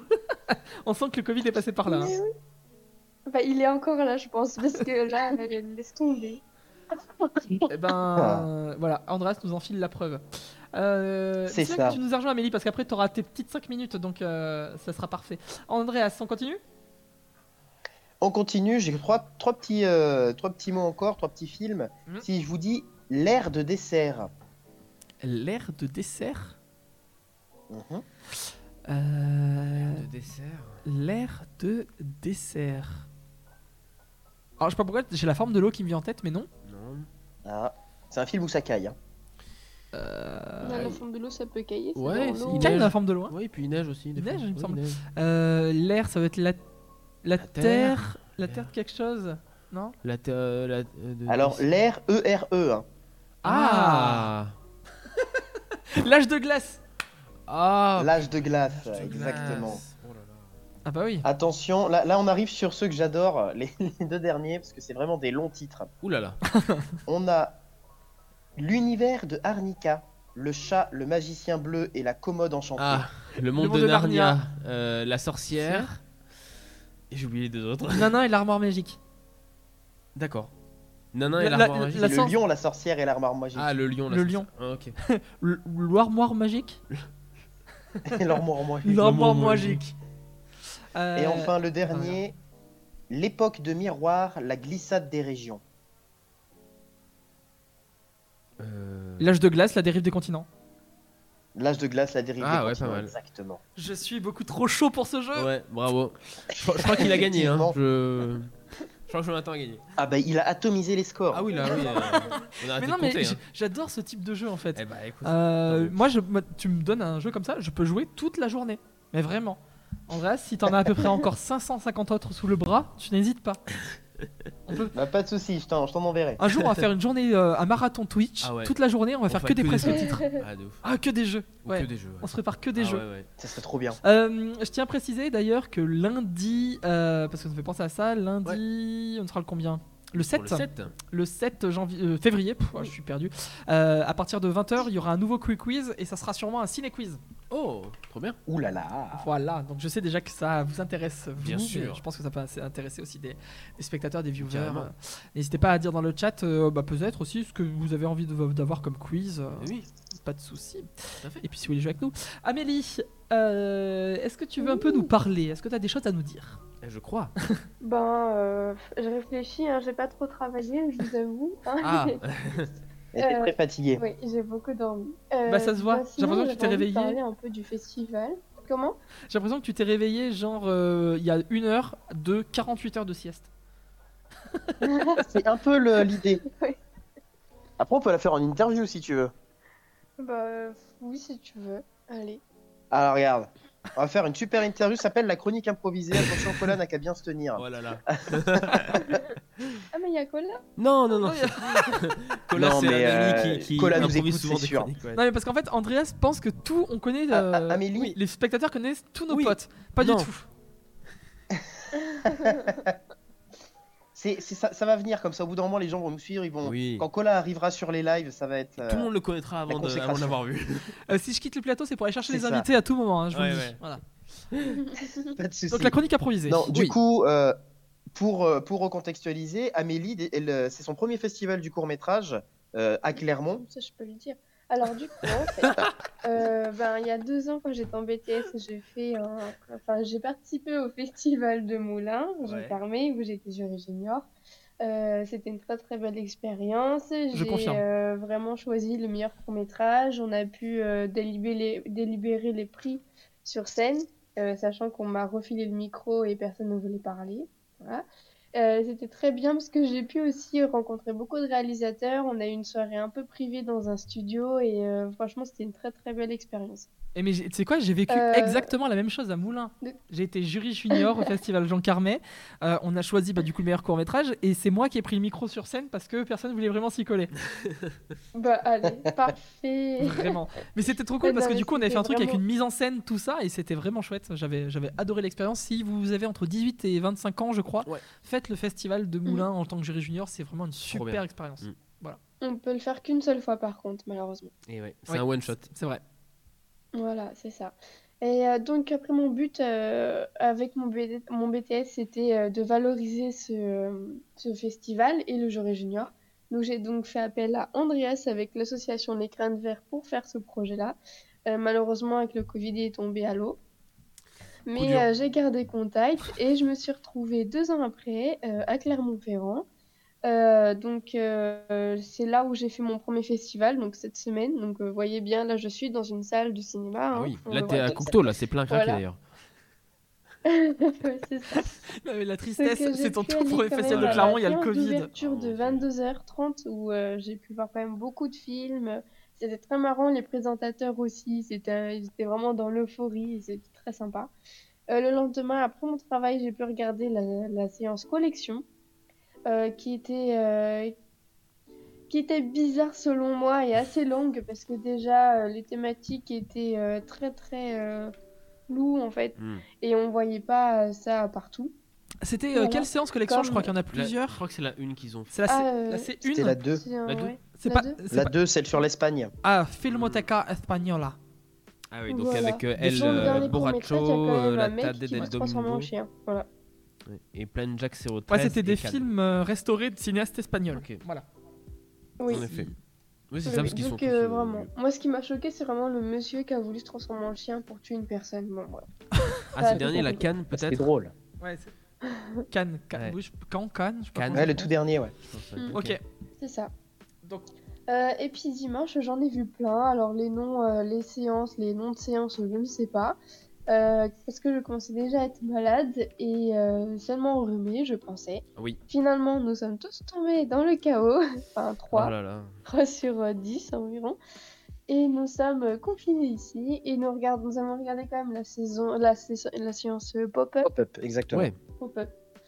Voilà, on, on suit quand même le cours euh, des, des séances, même si on est là. Et puis, euh, je n'hésiterai pas à revenir de nouveau l'année prochaine, Ah bah en oui. espérant que cette fois, je pourrai le voir en entier. Mais oui, mais Ouais. oui, oui, il faut, il faut faire une édition complète. hein. C'est tellement, euh, tellement incroyable le festival du court métrage. Il y a tellement de choses à, à découvrir. Et, euh, et c'est vrai, c'est dommage quoi. Vraiment. euh, Bon, t'as quand même fait pas mal de séances. Je veux dire, t'as quand même euh, bien profité de, de tes trois Ouais. premiers jours, disons. Mm. Ouais, j'étais très contente quand même et je le suis encore. Euh. En plus, là maintenant, on fait que des jeux sur, euh, sur console, donc euh, ça va. Ah bah ça va. hein. Et, euh, et Il est pas si mal le voilà. confinement. Ça m'a fait plaisir de voir tout le monde et puis euh, bon, c'est déjà ça. vous jouez à quoi là? Ah, on joue à, ben, je joue à Animal Crossing, Ouais, Euh, à Mario Bros, à Overcooked Trop et à. Mario Party. excellent. Voilà. Ah, mais pas le temps de s'ennuyer. hein. Et ouais, Ouais. Et toi, Andreas, Ah bah, on s'occupe comme on peut. hein. Et toi, Andreas, tu joues un peu ou pas quoi Bah, si, il joue Andras. Oui, il joue un Ouais, peu. ouais, bah je, je travaille, du coup j'en profite Aussi. pour travailler quand Oui. même pas mal. Donc c'est c'est assez triste, je les vois jouer à côté de moi. Et si le soir je rejoins toujours une partie de Mario ou un peu d'Overcook, c'est Bon. toujours sympa. C'est c'est pour ça, des fois, on essaie de contacter Andras, mais on n'arrive Ouais. pas à l'avoir en fait. C'est ça. Parce qu'il est en train de jouer. Il oui, oui, c'est- sûrement ça. hein. C'est le soir que je joue. En vrai, la journée, je suis sur, la... je suis sur euh, mes projets euh, pro. Bien Donc, sûr. Des fois, je joue à Animal Crossing, il fait des pauses. Ah oui, des fois, il fait des pauses. du coup, euh, du coup, oui, festival l'année prochaine. euh, Amélie obligée. Ah, sinon c'est fermé. Ah ouais. On reste Surtout que, bon, il faut quand même le préciser, mais je suis en licence art du spectacle quand même. Donc, euh, C'est un peu il lié. y a aussi le spectacle vivant hein, que je vois souvent à la comédie grâce à mes professeurs, surtout une en particulier.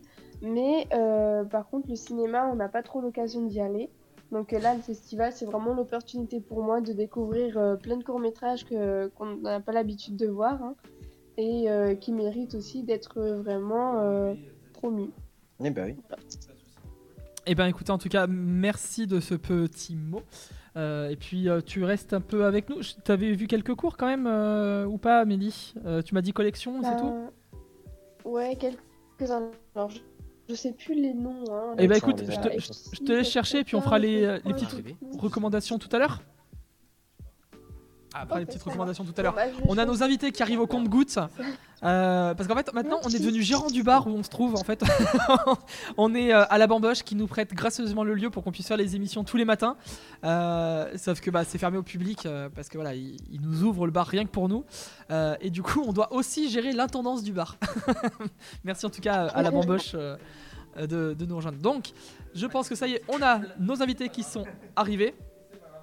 Avec euh, et puis si vous avez des questions parce que je crois que vous avez vu aussi les cours. Euh, Andras, tu as vu les, les cours de la sélection pop-up, hein, si je dis pas de bêtises. Oui, tout à fait. Donc euh, nous avons sur le plateau avec nous deux de nos invités qui sont Alexandre Martinelli et Anis Rally qui sont venus aujourd'hui parler de leur court métrage. Bonjour messieurs. Euh, c'est un plaisir de vous euh, recevoir. Si on allume les micros, je pense que ça ira encore mieux. Mon cher Xavier. Bonjour messieurs. Bonjour, bonjour. C'est Salut. Marinelli du coup. C'est- bon, ça passe. hein. Comment? C'est Marinelli du coup. Marinelli, Ouais. d'accord. Parce que euh, alors, Y a le pas nom de famille est, est écorché à peu près partout. hein. Ouais, ouais, non, mais il y a pas de souci. Marinelli. euh, Ok, c'est Alexandre. cool. Ouais, alors ouais. Alexandre et Anis. Allez, On fait comme ça. ça va. Euh, Non, moi c'est Anus. Ouais. C'est vrai. Désolé, Ah oui, donc, il y a vraiment Les des gens fautes d'orthographe. Euh, merci d'être avec nous pour euh, venir parler de vos courts-métrages qui font partie de ce programme Pop-Up. Mhm. Euh, c'est la première fois qu'il y a euh, cette sélection euh, de, de- de courts-métrages du web qui est proposée sur le festival de Clermont-Ferrand, le plus grand festival de courts-métrages au monde, si on doit le rappeler. Euh, Alexandre Marinelli, vous avez réalisé Casdep, un court-métrage de 3 minutes euh, qui nous amène dans l'univers du jeu, dont on va Ouais. reparler dans quelques instants. Et puis, euh, Anis, euh, vous êtes le réalisateur d'Un monde sans rap, euh, court-métrage qui avait été déjà remarqué lors de, de sa sortie et qui voilà, revient sur l'histoire d'un monde sans rap, comme le signifie le titre. déjà, première question, comment vous avez reçu la, sélection? À quel moment vous saviez que vous avez été nommé la sélection pop-up? Tu te rappelles? Moi, j'étais à Frames Festival à Avignon. Ok. Enfin, à ce moment-là, je savais pas encore si j'allais être pris ou pas, mais en gros, c'est là que j'ai rencontré les organisatrices. Et puis elles m'en ont parlé. Et je crois que ouais, dans les, le, mois qui a suivi, je l'ai su. Quoi. Donc je dirais fin de l'année dernière. Quel jour exactement, je ne sais pas. je crois que c'est pareil, un truc du genre. C'était à Frames aussi euh, Non, c'était en tout cas la même période. mais... Septembre-octobre peut-être Ouais, euh. ouais. C'était. Enfin. Moi j'ai reçu aussi une sélection à l'Alpe d'Huez. Et c'était à peu près au même moment. C'est le moment où on a plein de bonnes nouvelles. Bah, tant mieux. Ouais. Parce que là, se retrouver à Clermont euh, et vous êtes les pionniers, hein, vous êtes les tout premiers. ouais. Euh, créateur web à être sur le festival. Et les derniers peut-être. Alors j'espère pas, ça serait quand même triste pour le festival. Non mais c'est cool, ouais, c'est trop bien. Parlons un petit peu de vos cours que nos auditeurs et nos spectateurs, en fonction de comment on nous suit en live ou en replay, euh, sachent un peu de quoi on parle. On commence peut-être avec vous, euh, Alexandre, et, c'est ce casse-dep.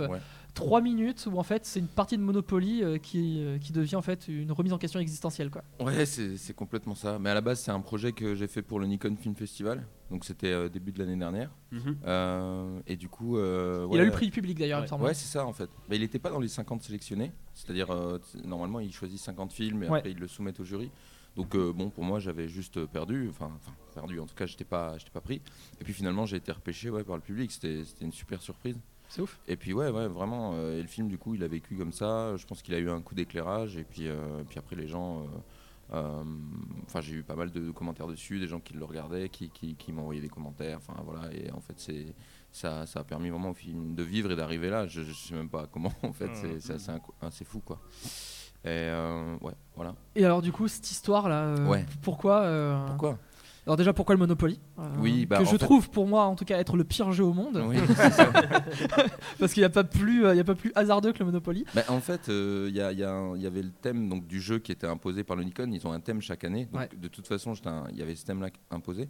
Et bon, bah, souvent on trouve plein de plein d'idées pour pour éviter d'aller de mettre les pieds dans le plat en fait au Nikon mm. et de pas faire un truc, truc super attendu. Et moi, je me suis dit non, je vais jouer au Monopoly quoi. Je vais faire vraiment tout ce qu'entre guillemets faudrait pas faire si on voudrait être original. Mais c'est pas du tout le sujet du, du, projet quoi. Et euh, c'est le point de départ. Ouais, voilà. en fait, euh, j'étais, j'étais à ce moment-là à Thionville, en fait, c'est chez mes parents. Donc, je suis né là-bas, dans un, petit bled, euh, voilà, un peu, un peu paumé dans le Grand Est. Et j'avais passé 4 ans à, Lyon. Je reviens là-bas.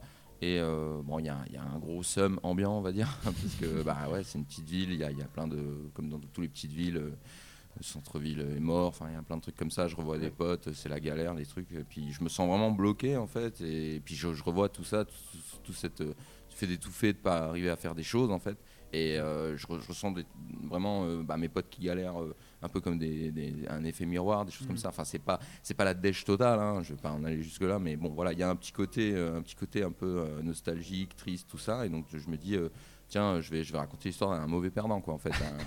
Un, type euh, qui. Ah, bah là, on est au-dessus du mauvais perdant. oui. que ça dépasse le jeu, c'est-à-dire que le mec euh, remet en cause toute sa vie, quoi. Bah ouais, voilà, mais en fait, euh, c'est le choix que je, voulais faire. C'est bon, j'ai cette partie de Monopoly, le mec est un mauvais perdant, mais du coup, souvent, voilà, on est un peu piqué, on, pense des trucs un peu méchants, puis très vite, mais tout ça se passe dans sa tête à vitesse ultra furtive. Où on se dit, non, mais c'est bon, elle va pas s'embrouiller juste pour ce jeu moi, je me suis dit, je vais prendre juste ce petit moment-là, et puis je vais, je vais l'étaler euh, dans un monologue de deux minutes, euh, et qui monte très loin, et qui part, euh, qui part, qui part juste après, quoi, avec la remise en question, et, et après l'envie de, se battre. avec un imaginaire complètement fou, un montage effréné, des effets spéciaux qui font voir qu'on est dans mm. sa tête, et que tout se passe ouais, bah, en fait, très très vite. Il y avait le thème de l'eau qui est arrivé derrière, parce qu'il y a la compagnie des eaux, après il y a eu le bateau, puis au final, j'ai commencé à construire comme ça un peu l'idée je me suis dit, tiens, euh, le mec pourrait aller juste boire un verre d'eau. Il y avait l'idée de se noyer dans un verre d'eau. Et puis, euh, j'ai un pote qui fait beaucoup de VFX, euh, avec qui je travaille très souvent. Et je lui ai dit, tiens, est-ce qu'il pourrait faire couler le bateau dans la case? Et il m'a dit, ouais, c'est faisable. Et on a payé, je crois, 15 balles le petit bateau. Il y a un gars, enfin, il y a beaucoup de gens qui font des, modèles 3D en fait sur internet. Et donc ce bateau existait. Et je crois que j'ai voilà, j'ai acheté ça 15 euros. Et puis après, après le mec, il a fait la table de ouf avec. Il a fait, ah, c'est pas le vrai bateau du Monopoly? Ah ben si, euh, dans le jeu. mais, mais, quand il coule le modèle 3D, c'est un autre bateau quoi. Ah ben non, c'est le bateau du Monopoly. Ah oui, voilà, ok, c'est bon. Ouais, C'était j'ai mal expliqué. Ouais. J'ai compris, j'ai compris. désolé, désolé. Je me ouais, suis ça- dit, ça comme par hasard, vous avez trouvé, euh, tu vois, un preset de bateau Monopoly. Bah, c'est ça. Ah, ok, d'accord. Bah, Il y a des mecs qui font tout. Il y a le chapeau, il y a Ah tout, il oui, y a la brouette, tu peux tout avoir. hein. Ils sont chauds, les gars. C'est ouf, hein. Ils sont chauds. Euh, Et alors, alors, du coup, ça- moi je trouve que ça répond un petit peu au- à ton court métrage à Nice, euh, Ouais. à Monde sans rap. C'est aussi l'histoire d'un mec mauvais perdant quelque part, parce que euh, bah, il est féru de jazz, il veut que tous les gosses du lycée apprennent le jazz et ça marche pas. Ouais. Et donc euh, il espère juste une chose, c'est que le rap sorte du monde, sorte de l'univers qui est plus jamais de rap euh, nulle part, jusqu'au jour où ça arrive et il se rend compte que bah, c'est peut-être une connerie ce qu'il a fait quoi. Ouais, ouais. Enfin, en bah, tout cas, ce qu'il a pensé, c'est une connerie. C'est exactement ça. Après, euh, moi, j'aime bien me raconter que tout, tout est un peu nuancé et tout. Et du coup, pour moi, c'est vrai que le, le proviseur, en fait, il a envie d'offrir le meilleur à ses élèves. En tout cas, c'est sa vision. Quoi. Il se dit, je, non, je vais vous offrir le meilleur. Le rap, c'est pas le truc le meilleur sur le marché. Je vais vous offrir ce qu'il y a de mieux parce que je les aime, mes élèves, tu vois. Ouais. C'est pour ça qu'à soit- la fin, on peut pas lui en vouloir. Ouais, Et à la fin, on le déteste un peu quand même. voilà, il, est, un- il est con, mais c'est pas non plus un vieux con. C'est ça. il est un peu con quoi.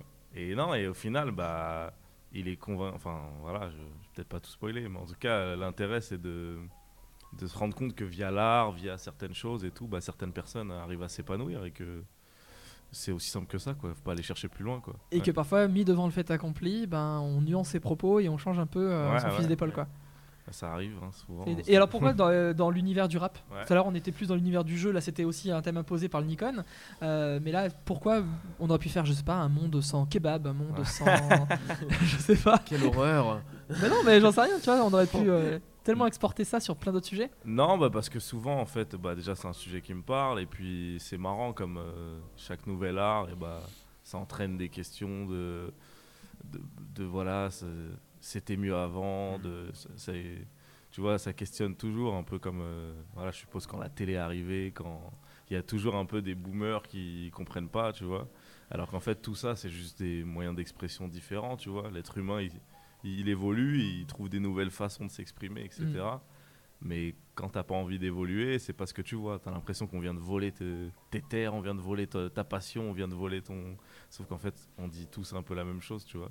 Alors que le rap est pas arrivé il y a deux ans, il est, Ouais, il est quand même présent depuis une, quarantaine d'années, euh, pour- facile quoi. Pourtant, c'est ce que les gens te font ressentir. hein. Des fois, quand tu parles avec, en tout cas, les détraqueurs du rap, ils te parlent comme si c'est un effet de mode et ça va passer. Alors que c'est vrai, t'as raison. Moi, euh, voilà, j'ai j'ai 30 piges, euh, j'ai pas connu le début du rap, tu vois. Faut se dire ça. Parce que des fois, il y en a qui, qui ont mon âge, qui font comme si c'était là au début du rap. Je dis, non, nous, on n'a pas connu le début, tu vois. Moi, quand j'ai eu l'âge d'écouter de la musique, c'était déjà 113, tu vois. Ouais. Donc, euh, On était loin des Notorious Big. Ouais, ou voilà, des, j'ai euh, pas connu NTM et tout, tu Ouais. vois. Je suis allé écouter après, mais je peux pas faire genre on était là dès le début. Mais pourtant, t'as toujours ce sentiment de. Mais c'est comme ça, hein, dès qu'il y a un, un nouvel art, un nouveau Et truc. puis il n'y a pas le rap, c'est les rap, il y a Ouais, plusieurs voilà, types de rap, ça. n'a rien à voir. Ouais, et puis moi, ce que je voulais dire aussi, c'est que en vrai, c'est un tout petit peu autobiographique. C'est que euh, moi, un peu via le théâtre, via l'art et tout, je me suis épanoui parce que l'école, euh, c'était l'enfer pour moi. et du coup, bah, voilà, j'ai pris un exemple. hein. Le, le- le message du truc, c'était pas de dire euh, le rap, ça sauve tout le monde. Non, c'était de dire, bah, ce gars-là, en l'occurrence, ça lui fait du bien, tu vois. Comme moi à l'époque, juste faire du théâtre, ça m'a Donc le jeune. Landry hein, qui est dans Ouais, le film, ça, euh, le, personnage de, Landry, de ouais, Landry. qui s'épanouit via, via cet exutoire qui est le rap, quoi. Voilà. Et alors moi ce que j'ai trouvé très fin, c'est, euh, alors on spoilera pas forcément le film, c'est pas le but, mais euh, mais il y a aussi un, un croisement et se dire que euh, les musiques ne sont pas que dans un seul style et que les musiques se croisent aussi et ça c'est euh, c'est hyper intéressant. Vous avez vu vos cours respectifs ou pas? Ah ouais, Yes, totalement. Ouais. En séance euh, Ouais. en, en salle ouais. Ouais, d'ailleurs, c'est cool. j'ai- C'est vrai que j'ai vu que tu as fait des transitions musicales avec juste de la batterie, non? Ouais, euh, Surtout pour rappeler la fin, en fait. Ouais. Un peu. Ça, c'est spoiler. ça, c'est beau- c'est le monteur. hein. Ah oui. Moi, je lui ai dit. Whiplash, quoi. Je, ouais, je veux, je veux que Ça ça, oui, il y avait des moments ça faisait très whiplash. Ouais, mais Whiplash. ça marche trop bien en vrai. Mais Enfin, grave. parce que moi, je voulais quelque chose de très épuré qui se remarque pas. Bon, ça se remarque un peu, mais ça prend pas non plus trop de place, tu vois. Ouais. Même euh, il y a un moment, il m'a impressionné. Il a trouvé un truc de jazz pour jouer la tension. Hmm. Et tu vois, ça fait juste. Et je savais pas qu'on pouvait utiliser ça pour. euh, tu sais, dans les thrillers, il y a pas Ouais, ouais. du Il y a jazz. vraiment du jazz dans les thrillers. ouais. Ouais, tu vois, c'est pas ce qu'on se dit. Et du coup, ça marche bien. Ouais, ça crée un truc, euh, un truc assez global et qui a du sens. Ouais. Et alors le fait de voir ce déjà, alors là je, je change un peu de sujet et je Ouais. sors des films, mais voir son film sur grand écran projeté dans un festival, alors qu'à la base vous l'aviez peut-être pas créé dans cette optique-là, plus peut-être pour, pour, pour le web, ça, ça représente quoi pour vous? Euh, bah c'est c'est ouais c'est une expérience complètement différente euh, c'est sûr après euh, moi c'est vrai que mon, film je dis pas que j'avais pensé pour, euh, pour, pour, pour petit écran, parce que en fait, ça ça change pas totalement sa manière de créer euh, en fonction du, du médium. Ça, ça, enfin, l'intention reste la même. Mais c'est vrai que c'est quand même un film euh, qui va à 100 à l'heure. Il y a beaucoup d'images, il se passe plein de trucs. Voilà, c'est juste euh, quand je vois des gros plans de ma tronche, c'est juste un peu dérangeant. Mais- non, mais franchement, ça fait plaisir, quoi. Mais ce qui est le plus important, c'est surtout le retour public, parce qu'on l'a en live, en fait. On a les gens qui regardent le, le film, et, et en gros, il y a une- une- peut-être une blague ou, ou un moment qui va marcher sur certains, et d'autres qui vont passer à côté. Et euh, c'est vrai que dans, dans Casse-Deb, bon, il y a, y a- y a deux, trois punchlines, deux, trois phrases un peu euh, piquantes pour faire un peu euh, marrer le public, réagir le public. Et là, du coup, ça, ça fait boule de neige, quoi. Et du coup, les gens se marrent, tout le monde se marre dans la salle. Et, et c'est un plaisir quand tu as fait ce truc-là et que tu es au milieu, que tu ressens ça, c'est trop cool, quoi. C'est ça la vraie expérience, en fait. Parce qu'il y a des, on a eu reçu des réels depuis le début de la semaine, Ouais. certains qui nous disaient que euh, voilà, c'était une expérience incroyable et qu'ils adoraient euh, partager ça avec le public de la salle, puis d'autres qui refusent, euh, qui aiment pas faire des projos parce qu'ils n'aiment pas le, le retour tout de suite, voir son cours. Ah ouais, euh, mais c'est- deux ambiances, deux Ils salles ont pas différentes. fini ou Ouais. même ceux qui ont fini, ils aiment Oui. pas. Ah ouais, ouais, ouais, ouais, mais parce Ah que, non, parce c'est- que c'est par incroyable. superstition, Voilà, par, oui, oui. Et puis après, il y a des choses, euh, des fois c'est méga deep aussi, je comprends. Tu te livres de malade, tu es content de l'avoir fait, mais t'as pas envie d'être avec Mm. les gens quand t'es en train de raconter un peu tes, tes Ouais. fêlures, etc. Ouais, C'est ça. ouais. Bah, c'est vrai qu'en plus, moi, je joue dedans. Et en gros, euh, ouais, parfois, je me dis, putain, pourquoi j'ai. En fait, à ce moment-là où je diffuse, je fais. ah, Pourquoi j'ai pris le premier rôle? Mais oui, non, mais voilà. Alors, je donc- sais pourquoi. hein, C'est Mm. pas, c'est pas du tout de l'égocentrisme. hein, c'est aussi les moyens euh, réduits, les trucs, les, le- le- voilà. Puis c'est un truc un peu perso, donc. euh, mais c'est vrai que de se dire, euh, c'est moi qu'on va voir tout le temps, c'est ouais, c'est va, pas ça- forcément le meilleur choix. Ça, ça dure 3 minutes. ça oui, vite. voilà, c'est C'est ce ça. faut se dire. Et, euh, et du coup, à Nice, ouais, pareil, euh, expérience incroyable, j'imagine, quand Ouais, on ouais, sur bah, grand écran. Moi, je vais te donner un exemple concret, c'est que là, hier, il m'a ému mon cours, alors que ça faisait longtemps qu'il m'avait pas eu. hein. Au bout d'un moment, tu t'en fous. quoi. Au bout Tu as 20e tellement Ouais, tu vois, ça y est, je savais qu'il y avait un petit moment touchant et tout. Mais là, en fait, de sentir ouais, que les gens ils sont hyper concentrés, que ça soit dans le rire ou pas, tu vois. Euh, C'est-à-dire quand il y a un moment où, qui mérite un silence, le silence, il était, je sais pas, les gens étaient là, quoi. Tu, sais, tu sens quand ils sont à fond dedans. Et du coup, quand il y a eu le moment touchant, je sais pas, je sentais que c'est- peut-être je suis fou, hein, mais que ça a un peu emmené les gens, tu vois. Et du coup, même moi, ça m'a ému, quoi. J'ai dit ah ouais, on, on est triste là. ok. Il est vachement bien ce cours, je sais pas qui l'a fait. mais- Non, mais c'est c'est con, mais je sais que c'est absurde à dire, mais à un moment, t'oublies, quoi, tu vois. Ouais. Tu perds un peu les, les, les, les- les endroits euh, où, tu vois, c'est drôle, etc. Et tout, tu vois, ça devient ton travail et tu le présentes. Et là, voilà, avec des gens, par contre, euh, ouais, t'as pas d'autre choix que d'être emmené, quoi. C'est surtout, moi, moi, je trouve que dans vos deux cours, je trouve que la photographie, notamment la lumière, le, le, le bokeh, ou en tout cas le, le flou peut-être artistique sur certains plans, je trouve qu'il est très très réussi. Et le voir sur grand écran peut-être ou sur un écran beaucoup plus grand, bah, euh, forcément ça, ça rend beaucoup mieux que si on regarde sur un téléphone ou euh, Oui, oui. voilà. hein. Après, ce qu'il ce qu'il disait, euh, et je suis assez d'accord avec lui, c'est que nous, on pense au mieux possible, tu vois. On essaie de faire le truc le plus ultime, Mm. que ça soit pour un téléphone ou quoi, tu vois. En fait, vous pensez pas au support quand vous créez le Bah ouais, court-métrage. Parce qu'en fait, euh, l'important c'est l'idée. Enfin, c'est ce que c'est ce qu'il y a dans le support, tu vois. Donc, euh, en fait, comme nous, on est euh, passionnés par la fiction, euh, forcément, on veut le faire le mieux possible. Donc, ça passe par. euh, euh, après, ça dépend. hein. Il y en a qui sont pas, qui mettent pas le curseur sur le- l'imagerie, tu vois, sur le- l'image, sur la lumière, etc. Mm. Mais voilà, comme c'est un truc qui nous parle et qui nous intéresse, pour nous, c'était logique hein, que ça finisse sur un téléphone ou pas. Tu vois. Ça veut dire qu'il y a même de la qualité sur le web. C'est fou. C'est-à-dire que vous créez. euh, C'est un peu il- ça, Il y a vraiment de la création artistique et qu'on fait Je pas ça voulais- que pour des Je vues. voulais pas le dire comme ça, mais c'est un peu ça. On essaie, on essaie.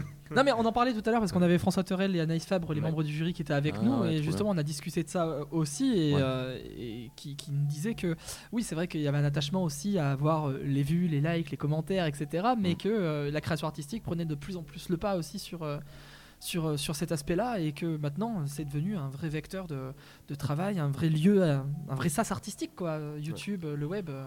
Ouais, bah, c'est on vrai laisse que. de la place à ça aussi aujourd'hui. Ouais, pas ouais, que, euh, il y a pas que ça. Bah, c'est en fait, c'est oui, il y a surtout pas que ça. C'est très dur en fait de produire des choses. euh, là, bon, moi, c'est un projet de 3 minutes, mais toi, Hmm.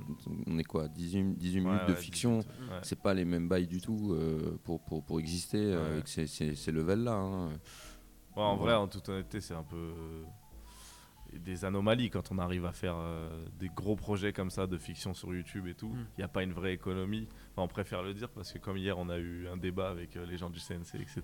Ouais. Et on leur a dit, en fait, on a préféré être honnête que malheureusement, ça devrait pouvoir être une fin en soi de pouvoir faire de, de la fiction sur YouTube ou en tout cas de l'artistique. Mais c'est vrai que c'est pas aussi simple de, de- d'en vivre. En tout cas, il n'y a Oui, pas voilà. vraiment une, une économie. euh, euh, florissante, euh, tu vois. Oui, puis ça coûte très très cher en fait. Et comme il y a- oui, il n'y a pas cette économie, en fait, il y, a- il y a un truc qui est pas logique entre vouloir développer une chaîne avec du contenu et euh, potentiellement exister, créer des revenus et tout ça, enfin tout le système YouTube classique, Bien sûr. et le fait de faire un film de temps en temps qui coûte euh, 20 000, 30 000 balles. euh, Mm. C'est pas mon cas sur Casdep, mais je veux dire, c'est un peu, voilà, c'est un peu ce que ça coûte euh, très rapidement euh, quand tu as trois acteurs, une équipe technique et machin, et que tu veux rester dans les clous de la convention collective. Bien sûr.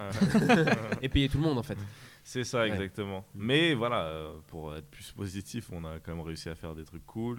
Euh, non, mais c'est vrai. Bah, sur un Oui, monde rap, déjà, par exemple, Oui. euh, entre guillemets, vous attirez des noms au casting Ouais, aussi. ouais, vous avez Simon Ouais, Astier ouais. dans le rôle titre, vous avez Firmine Richard qui est plus une actrice de euh, théâtre et cinéma. Il y a Medine, le rappeur euh, qui fait partie du casting. euh, Bah, en fait, ça, c'est aussi. enfin, Parce que je, je savais que c'était potentiellement le dernier que je faisais. Du coup, je voulais me faire kiffer.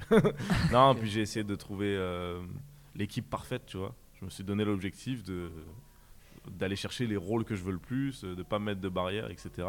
Et euh, bah, je les ai eus. Ouais, J'ai demandé à Firmine, elle a dit oui. Enfin, tu vois, des fois, peut-être faut, faut y aller, quoi. ouais. et sans forcément euh, réticence de se dire c'est pas un projet cinéma, c'est pas un projet télé. Bah euh, ouais, en fait, euh, Ouais. les gens ils disent si le texte le- leur parle, tu vois, ils y vont quoi. C'est pas plus pris la tête que ça quoi. C'est vrai Mm. qu'il n'y a pas eu trop ce sujet. Le support finalement n'est pas une grande que- question pour les acteurs, pour la RL, peut-être plus pour les diffuseurs ou les prods. Ouais, peut-être. Ouais. Mais en tout cas, l'idée, ça, ça, ça- enfin, c'est peut-être pas toujours le plus important, mais c'est forcément un, un curseur important. quoi. Ouais, si, Hein si, c'est, c'est- je pense que c'est ça. Faut, tu parles, à- enfin, quand c'est, euh, quand tu travailles avec des artistes, quels qu'ils soient, je veux dire, faut, faut, faut une base de départ, et cette base de départ, c'est forcément euh, un concept, une idée, un truc qui se tient, quoi, et qui va, quand on va le lire, on va se dire, ok, euh, j'adhère. Parce qu'en fait, c'est ça la première lecture finalement. Il y a pas, bon, même si t'as un storyboard ou quoi, j'en sais rien. Il n'y a pas d'image, il n'y a rien du tout. Voilà, c'est juste du texte, une quoi. idée, quoi. Ouais, ouais. Et c'est, oui, c'est forcément le, le- le plus important. Quoi. Après, un, un prix comme celui-ci sur le festival de Clermont, c'est peut-être une porte ouverte. Euh, peut-être un peu tard, on est en 2022, euh, ça aurait été peut-être bien d'avoir euh, ce genre de porte ouverte avant, et c'est pas euh, contre le festival de Clermont, Mhm. mais c'est de manière générale, bien Mhm. sûr. Mais euh, ça y est, là, on a peut-être quelque chose qui est en train de s'impulser, et euh, Non, mais c'est que le web. euh, même déjà au-delà du prix, hein, qu'on soit là, tu vois. Enfin, qu'on parce que tu as raison. Ça aurait dû arriver avant. euh, bravo à Clermont pour être les premiers, tu vois, à le faire.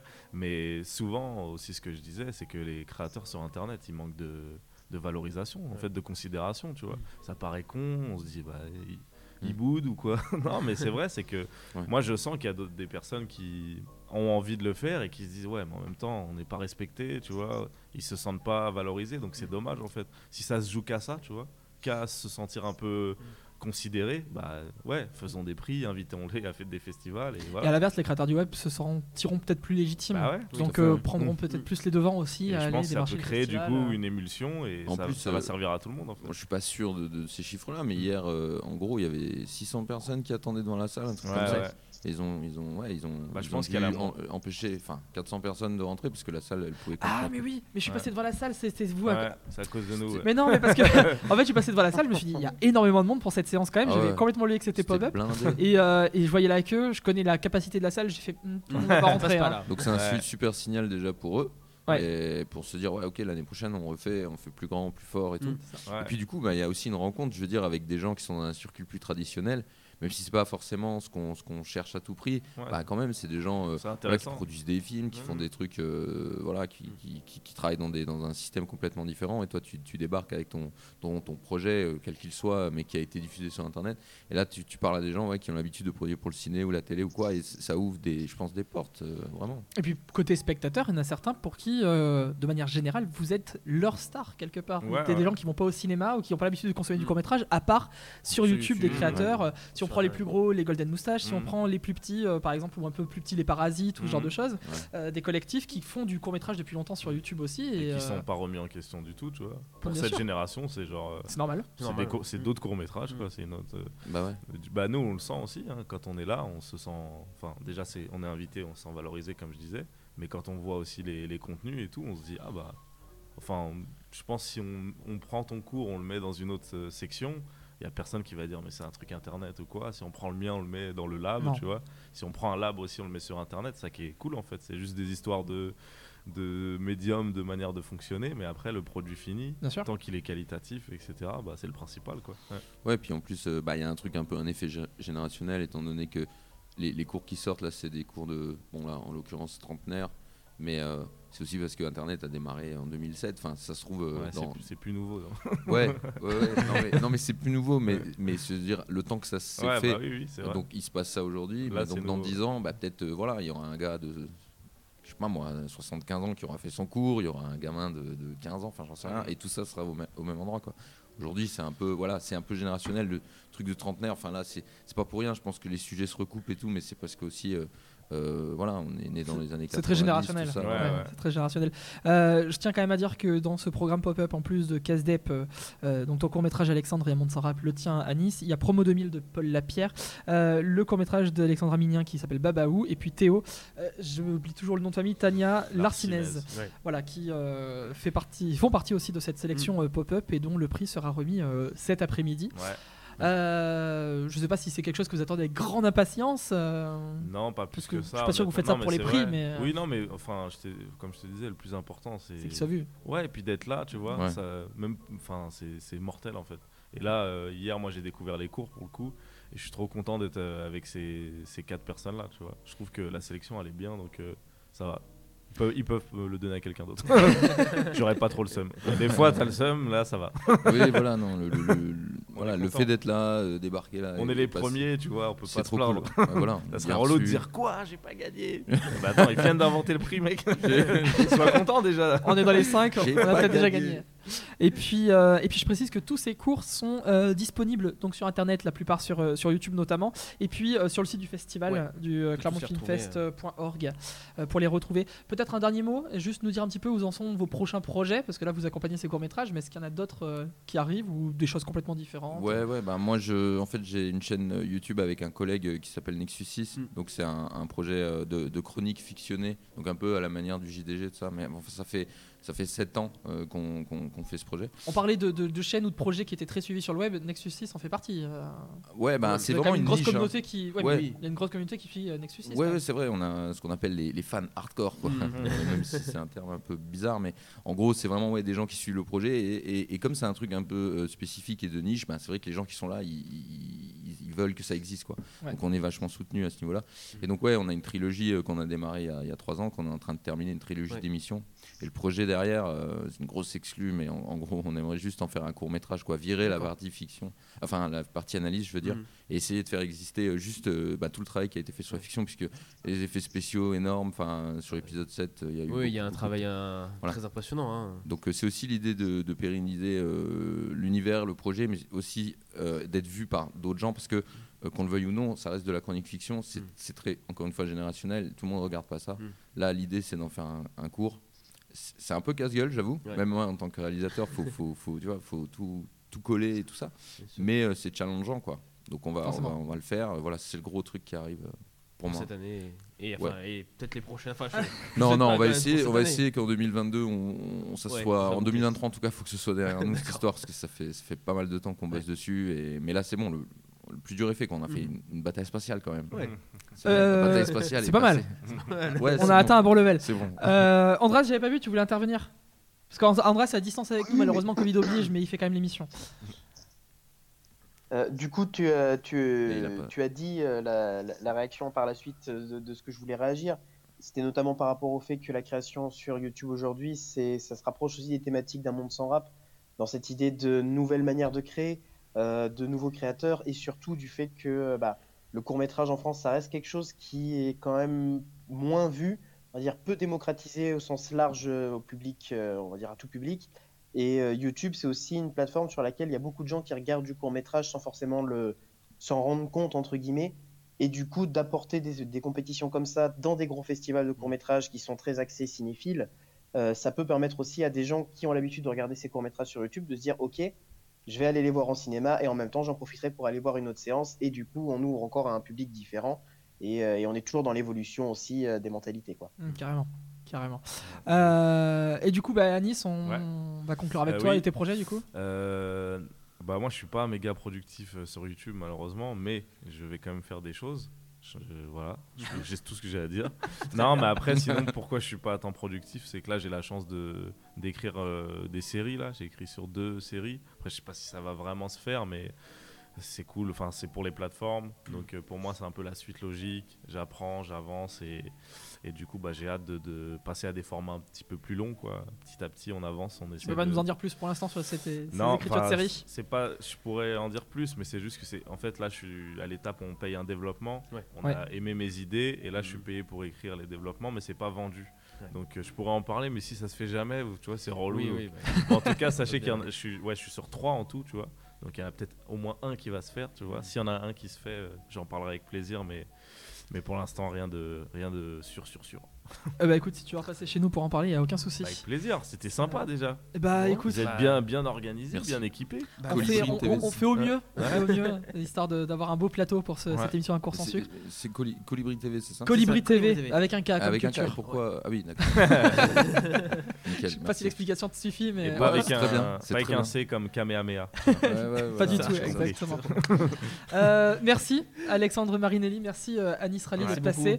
Et puis, même si euh, vous n'avez pas le prix, euh, c'est déjà gagné. Eh bah ouais, compris. exactement. Mais grave, totalement. Mais totalement. De Merci Clermont-Ferrand, merci. Merci. Profitez de Colibri votre TV. festival. Yes, à fond. Et puis, si vous voulez repasser, il n'y a aucun souci. Ça marche. Salut les gars. Bon Merci retour à vous euh, et merci de votre présence. On va continuer, nous, euh, sur, euh, sur Oui. Colibri, sur un cours sans sucre. On va peut-être donner quelques recos, quelques coups de cœur. Ouais, Euh, tu veux commencer? Et bah allez, pour une fois, je, je commence. C'est préparé, vous C'est avez vrai vu ça Ouais, C'est beau, hein. j'ai préparé. Tu peux donner tes Euh, recos. juste parler un petit peu de la séance Canal Plus en fait.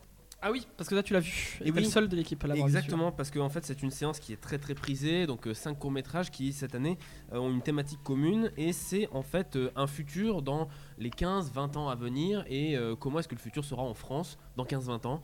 Et, euh, avec une vision un peu positive entre guillemets. Voilà, c'était vraiment l'idée euh, générale, c'est de pas faire un truc trop apocalyptique.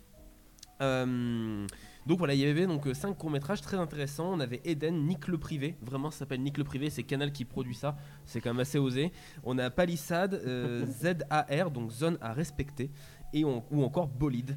Euh, en fait, les, les 5 sont globalement agréables à regarder, sont très bons, sont bien écrits, avec des, des castings vraiment, euh, vraiment cool. Euh, moi, mon préféré dans, dans, dans, dans- dans les 5, ce serait Palissade. Euh, voilà, Palissade qui est avec euh, notamment, euh, j'ai oublié l'acteur, Je vais mais chercher, on, on va le retrouver. chercher. Mais je, je suis très nul pour les noms, donc voilà. Euh, réalisé par Euh, Pierrick Chopin. Palissade, c'est avec Sarah Stern et Oui. Sébastien Chassagne. Exactement, tout à fait. Voilà, qui, euh, qui joue ce Merci, duo parce que euh, donc, le personnage de, de, de Laura Stern est euh, confronté à un, un- comment ça s'appelle un, un sanglier, voilà, qui Ok. vient l'embêter parce qu'elle, elle a sa maison en pleine forêt, en fait. euh, et du coup, son sanglier vient boire dans sa piscine. Et donc, elle, il détruit sa palissade. Et en fait, euh, on essaye de trouver un compromis euh, entre le sanglier et elle pour eh ben, arranger les choses. Et c'est très très drôle parce qu'ils font ça vraiment comme si c'était une, une crise de couple en fait. Et c'est super drôle. Au bout d'un moment, il y a même une scène où elle, elle est dans la piscine, le sanglier boit dans la piscine. Enfin, c'est- très très très bien réalisé.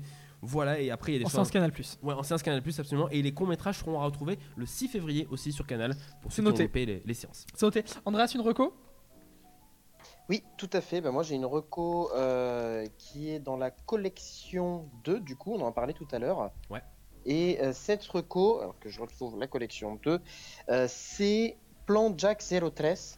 Euh, Bien prononcé. Si vous voulez. c'est un film qui est juste incroyable, je trouve, euh, qui est sorti en 1967 de Cecilia Bartolomé. Et en gros, c'est un film où déjà ça commence, on a une, euh, on a des, des- des gens qui viennent, euh, donc euh, costard cravate dans une grande villa, et il y a un mec habillé tout en blanc qui est à côté d'un mur. Et les gens, quand ils arrivent, ils appuient sur le nez du mec et le mec fait la sonnette. Ah. Et en fait, c'est à partir de là, on, on rentre dans une villa où il y a un personnage qui est hyper riche, et ce personnage-là paye des millions et des millions des gens pour faire bah, la sonnette, euh, pour faire euh, Excellent. Enfin, excellent. la radio. Excusez-moi, ma voix me lâche. Pas de soucis. pour faire la sonnette, pour faire la radio et pour faire tout un tas de choses, des chaises et tout. Enfin, c'est, on a vraiment euh, tout un tas de, de meubles qui sont faits par des personnages. Alors c'est très drôle et euh, le film est très rythmé. Et en gros, c'est vraiment un mélange entre euh, entre du Guy Ritchie et euh, et du euh, Quentin Dupieux. On est vraiment dans, dans cet univers-là où on est dans une grosse scène où en fait ils doivent faire tomber amoureux une, une nana qui, qui est ultra riche et tout. Et ils font tout un stratagème où on voit tout le plan qui se prépare pour qu'elle puisse tomber amoureux en fonction de toutes les personnes qu'elle a aimées avant, avec qui elle a Mm. couché, tout ça. Et, euh, et en même temps, on a un côté très, euh, très euh, gangster un peu. C'est vraiment, euh, c'est vraiment très original et très drôle jusqu'à la fin. Donc je vous conseille vraiment Plan Jack 013 Ok. euh, qui est en séance euh, collection 2. Du coup, je sais pas si elle repasse la collection 2, je crois. Euh, c'est possible, faut vérifier, c'est possible. Tiens, ça me fait penser qu'en collection 1, euh, c'est des, des courts-métrages de la Horde, un collectif de, de, ré- de- de- de chorégraphes et de, de réalisation, c'est une Mhm. compagnie chorégraphique. Et il y a un court-métrage qui s'appelle Bondy, euh, qui avait été proposé en ouverture et qui était euh, vachement bien. Euh, qui euh, filmait les habitants de Bondy euh, sous une forme de grande chorégraphie et c'était euh, hyper chouette. Euh, ouais, collection 2, vous pouvez retrouver vendredi soir à la jetée à 20h15. Demain. Euh, ou alors, c'est tout. Mm. C'est tout. Bah, Oui, alors hein, c'est tout. ouais, après, Oui, c'est tout ce qui reste en collection 2. Euh, Amélie, t'as pas vu beaucoup de cours malgré tout, est-ce qu'il y en a un que t'aimerais recommander? Alors Ah, C'était oui, en France, ouais. mais euh, par contre, il a perdu ma page. Voilà. Ah. Donc, Alors il faut qu'on meuble pendant ce temps et vous rappeler que bon, vous pouvez nous suivre sur Facebook, sur Twitter, sur Instagram et puis lâcher un petit like sur Twitch bien et euh, YouTube. Et puis après, il y a aussi les plateformes de podcast. Oui, Apple Podcast, euh, Spotify ou encore Google Podcast. Vous avez vu comment on meuble bien pendant Ouais, qu'on vous avez vu ça retrouve la page ouais, c'est bien. Mais c'est bon, j'ai trouvé. Ça s'appelle le professionnalisme, Alors, messieurs ce dames. sera sur euh, la séance F11. Ça s'appelle Noir Soleil de Ah, Marie oui. Larrivée. C'est un film de fiction animé de 2021. Euh, J'ai beaucoup aimé ce, ce film parce qu'il parle vraiment de relations euh, familiales. Mm. Même si, voilà, ça montre aussi que rien n'est tout beau, rien n'est tout rose chez nous. hein, même si on essaye de, de prouver bien. le contraire. Ouais. C'est vraiment un lien qui se crée entre la fille et le père mais un lien qui se défait entre le père et son propre père qui, qui vient d'être découvert, euh, enfin son corps vient d'être découvert.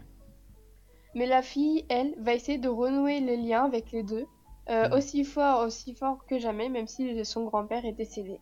Et c'est un film très émouvant, euh, très joli aussi, très bien Mhm. fait. Et euh, il m'a vraiment captivé, même si c'est tout calme, euh, pas trop avec Ouais. très peu d'action, etc. J'ai vraiment beaucoup aimé à venir le voir.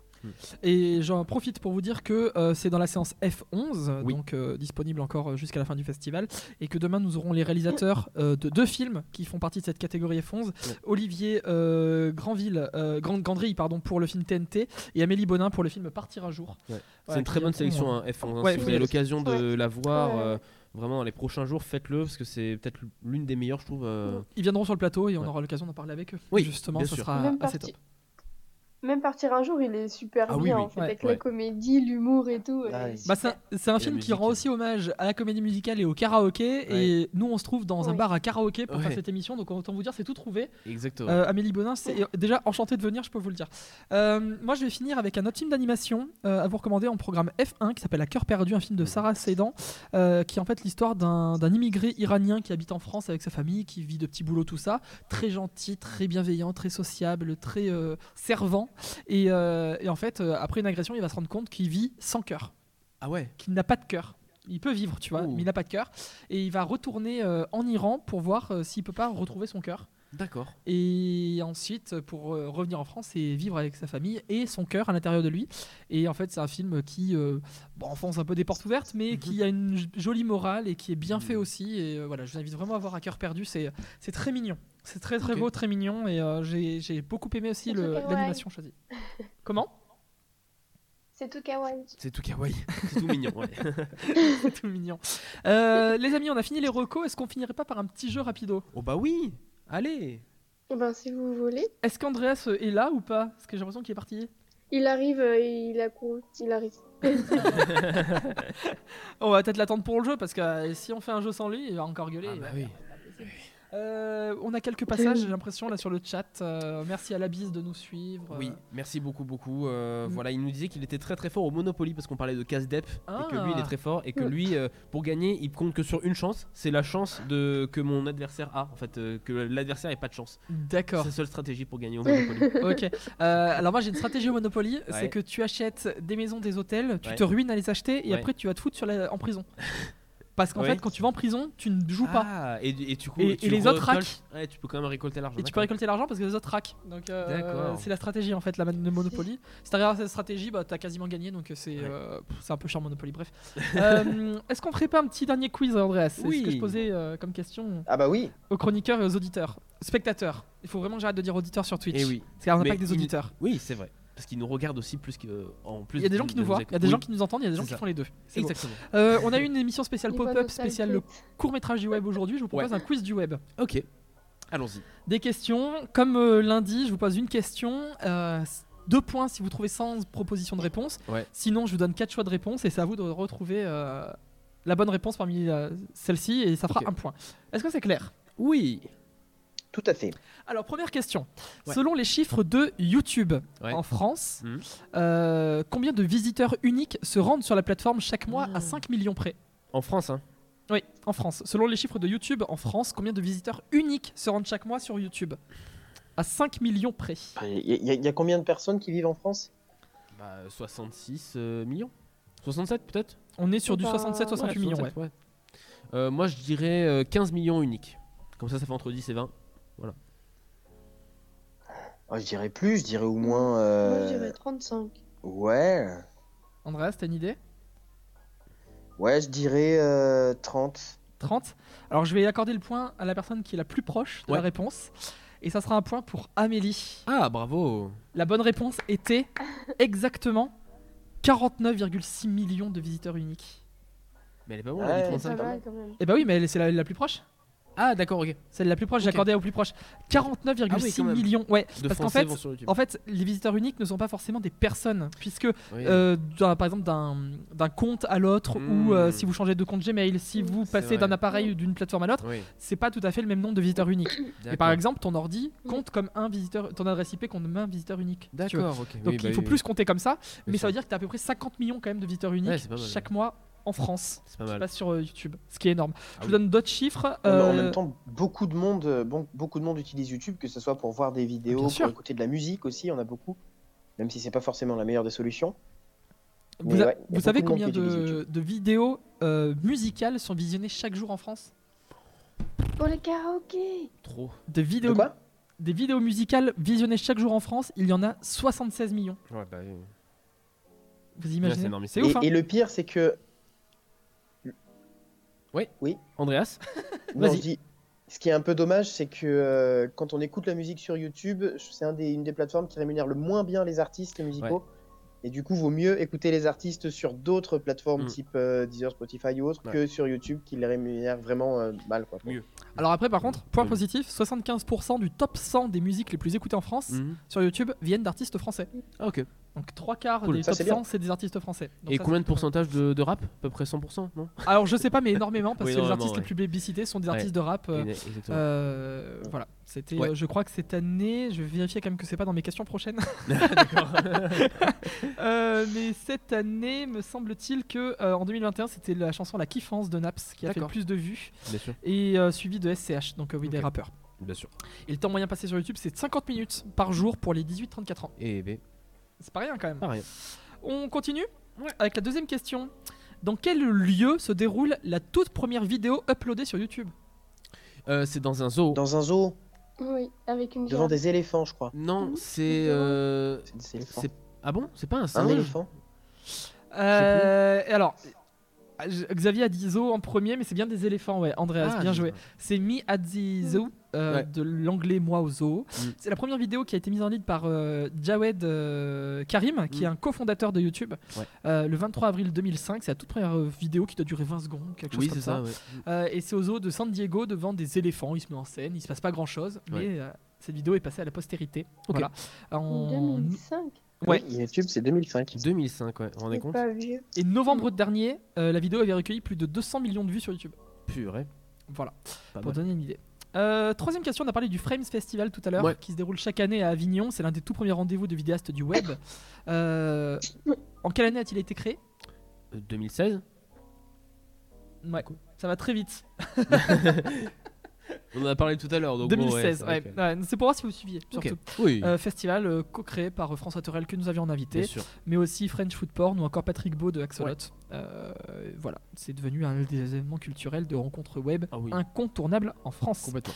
Euh, quatrième question. Quelle chanson est devenue la vidéo la plus visionnée de la plateforme YouTube? Quelle chanson? Ça, c'était Psy? Non, ça a changé. C'est. Despacito, je pense. Moi, je pense que c'est Despacito. Despacito, mais, euh, Gangnam Style pour Andreas. T'as une idée Ah. ou pas, Amélie? Ouais, Vas-y, Amélie. Euh, Non, pas d'idée tu, veux, ah, tu veux changer de réponse? Ouais. Tu veux dire quoi? Ah, il y a la bise, il y a la Non, bise qui dirait euh, une chanson de Michael Jackson du style thriller. Non, non, non, non, non. Thriller Non. Non, je, je vais rester sur Despacito, mais. Pourquoi tu pensais à quoi? Je sais pas, il y a. il y a, euh, Putain, je me dis, il y a- il y, a une connerie pour gamin, je crois, ou un truc comme ça, euh, qui est très très TikTok en plus compatible. Euh, Putain, comment ça s'appelle? J'ai plus le nom. Je vous donne des propositions de réponse ou Ok. pas? Alors dans les propositions, il y a Despacito, Ouais, Gangnam Style, ouais. Shape of You, Mm. Baby Shark. Ouais, bah c'est Baby Shark. Ah, Baby Shark. C'est Baby Shark. Ouais, ouais, ouais. Ouais. Baby Shark qui euh, a, euh, Oh. est passé devant Despacito en, il y a un an, en 2020, Ouais. novembre 2020. Euh, vous savez, c'est la chanson Oui, mais qui c'est pas une chanson. Baby Shark, Shark, Shark. Baby Shark. Oui, mais c'est pas une chanson, c'est Bah, euh, une petite. Et bah c'est, euh, et bah, c'est bah oui, considéré, mais c'est c'est- considéré ouais, comme une une vidéo. Bah, musicale même. et comme Bah, une il- chanson, une vidéo Il y a musicale. de la musique, il y a des paroles, c'est une chanson, Andreas, hein, désolé, mais. euh, Tenez-vous bien, elle a dépassé euh, en février dernier 3 milliards les 8 milliards. 8 milliards En juillet dernier, les 9 Oh. milliards. Et tout début janvier 2022, les 10 milliards de vues. 10 milliards. 10 milliards de vues. Incroyable. Euh, Despacito est deuxième avec 7 milliards, je crois, Ouais. euh, de vues. Shape of You est quatrième avec 5 milliards 600 millions. Et Gangnam Style est seulement 11e Ouais, maintenant, ouais, maintenant avec largement- 4 milliards 322 millions de vues. Les chansons pour enfants sont très très très Oui. plébiscitées. hein. Faut Faut savoir savoir. aussi que, par exemple, pour Despacito, il y avait eu un bug, je crois, il y a deux ans, et la vidéo avait été supprimée de YouTube. Et euh, il y avait 2 milliards de vues, c'était devenu le clip le plus vu, et la musique a été euh, supprimée par un hack ou je ne sais plus ce que c'était. Et euh, YouTube l'a remis avec le bon compte et tout, donc normalement c'est le, le bon compte de vues. Ok. Voilà. Euh, nouvelle question quel vidéaste cartonne sur YouTube avec ses vidéos parodiques qui s'appellent Les pubs VS la vie? Bah, Cyprien? Ah, bien joué Ah oui. Bravo Ah Euh, Pourquoi je vous parle de cette vidéo? Eh bien parce que c'est fait partie des vidéos les plus vues de l'année 2021. Ah ouais, en France Ouais, en France. Dans les vidéos qui ne sont pas musicales, la vidéo la plus vue, euh, enfin qui ne sont pas considérées comme des chansons, c'est euh, Je me souviens de McFly et Carlito, euh, avec ouais, les fameux bah, gestes les- barrières, tout ça, 20 euh, millions, euh, qui a atteint ouais, énormément de, de, de 16 millions de visionnages 16 millions. ok. à la fin- début décembre. Mhm.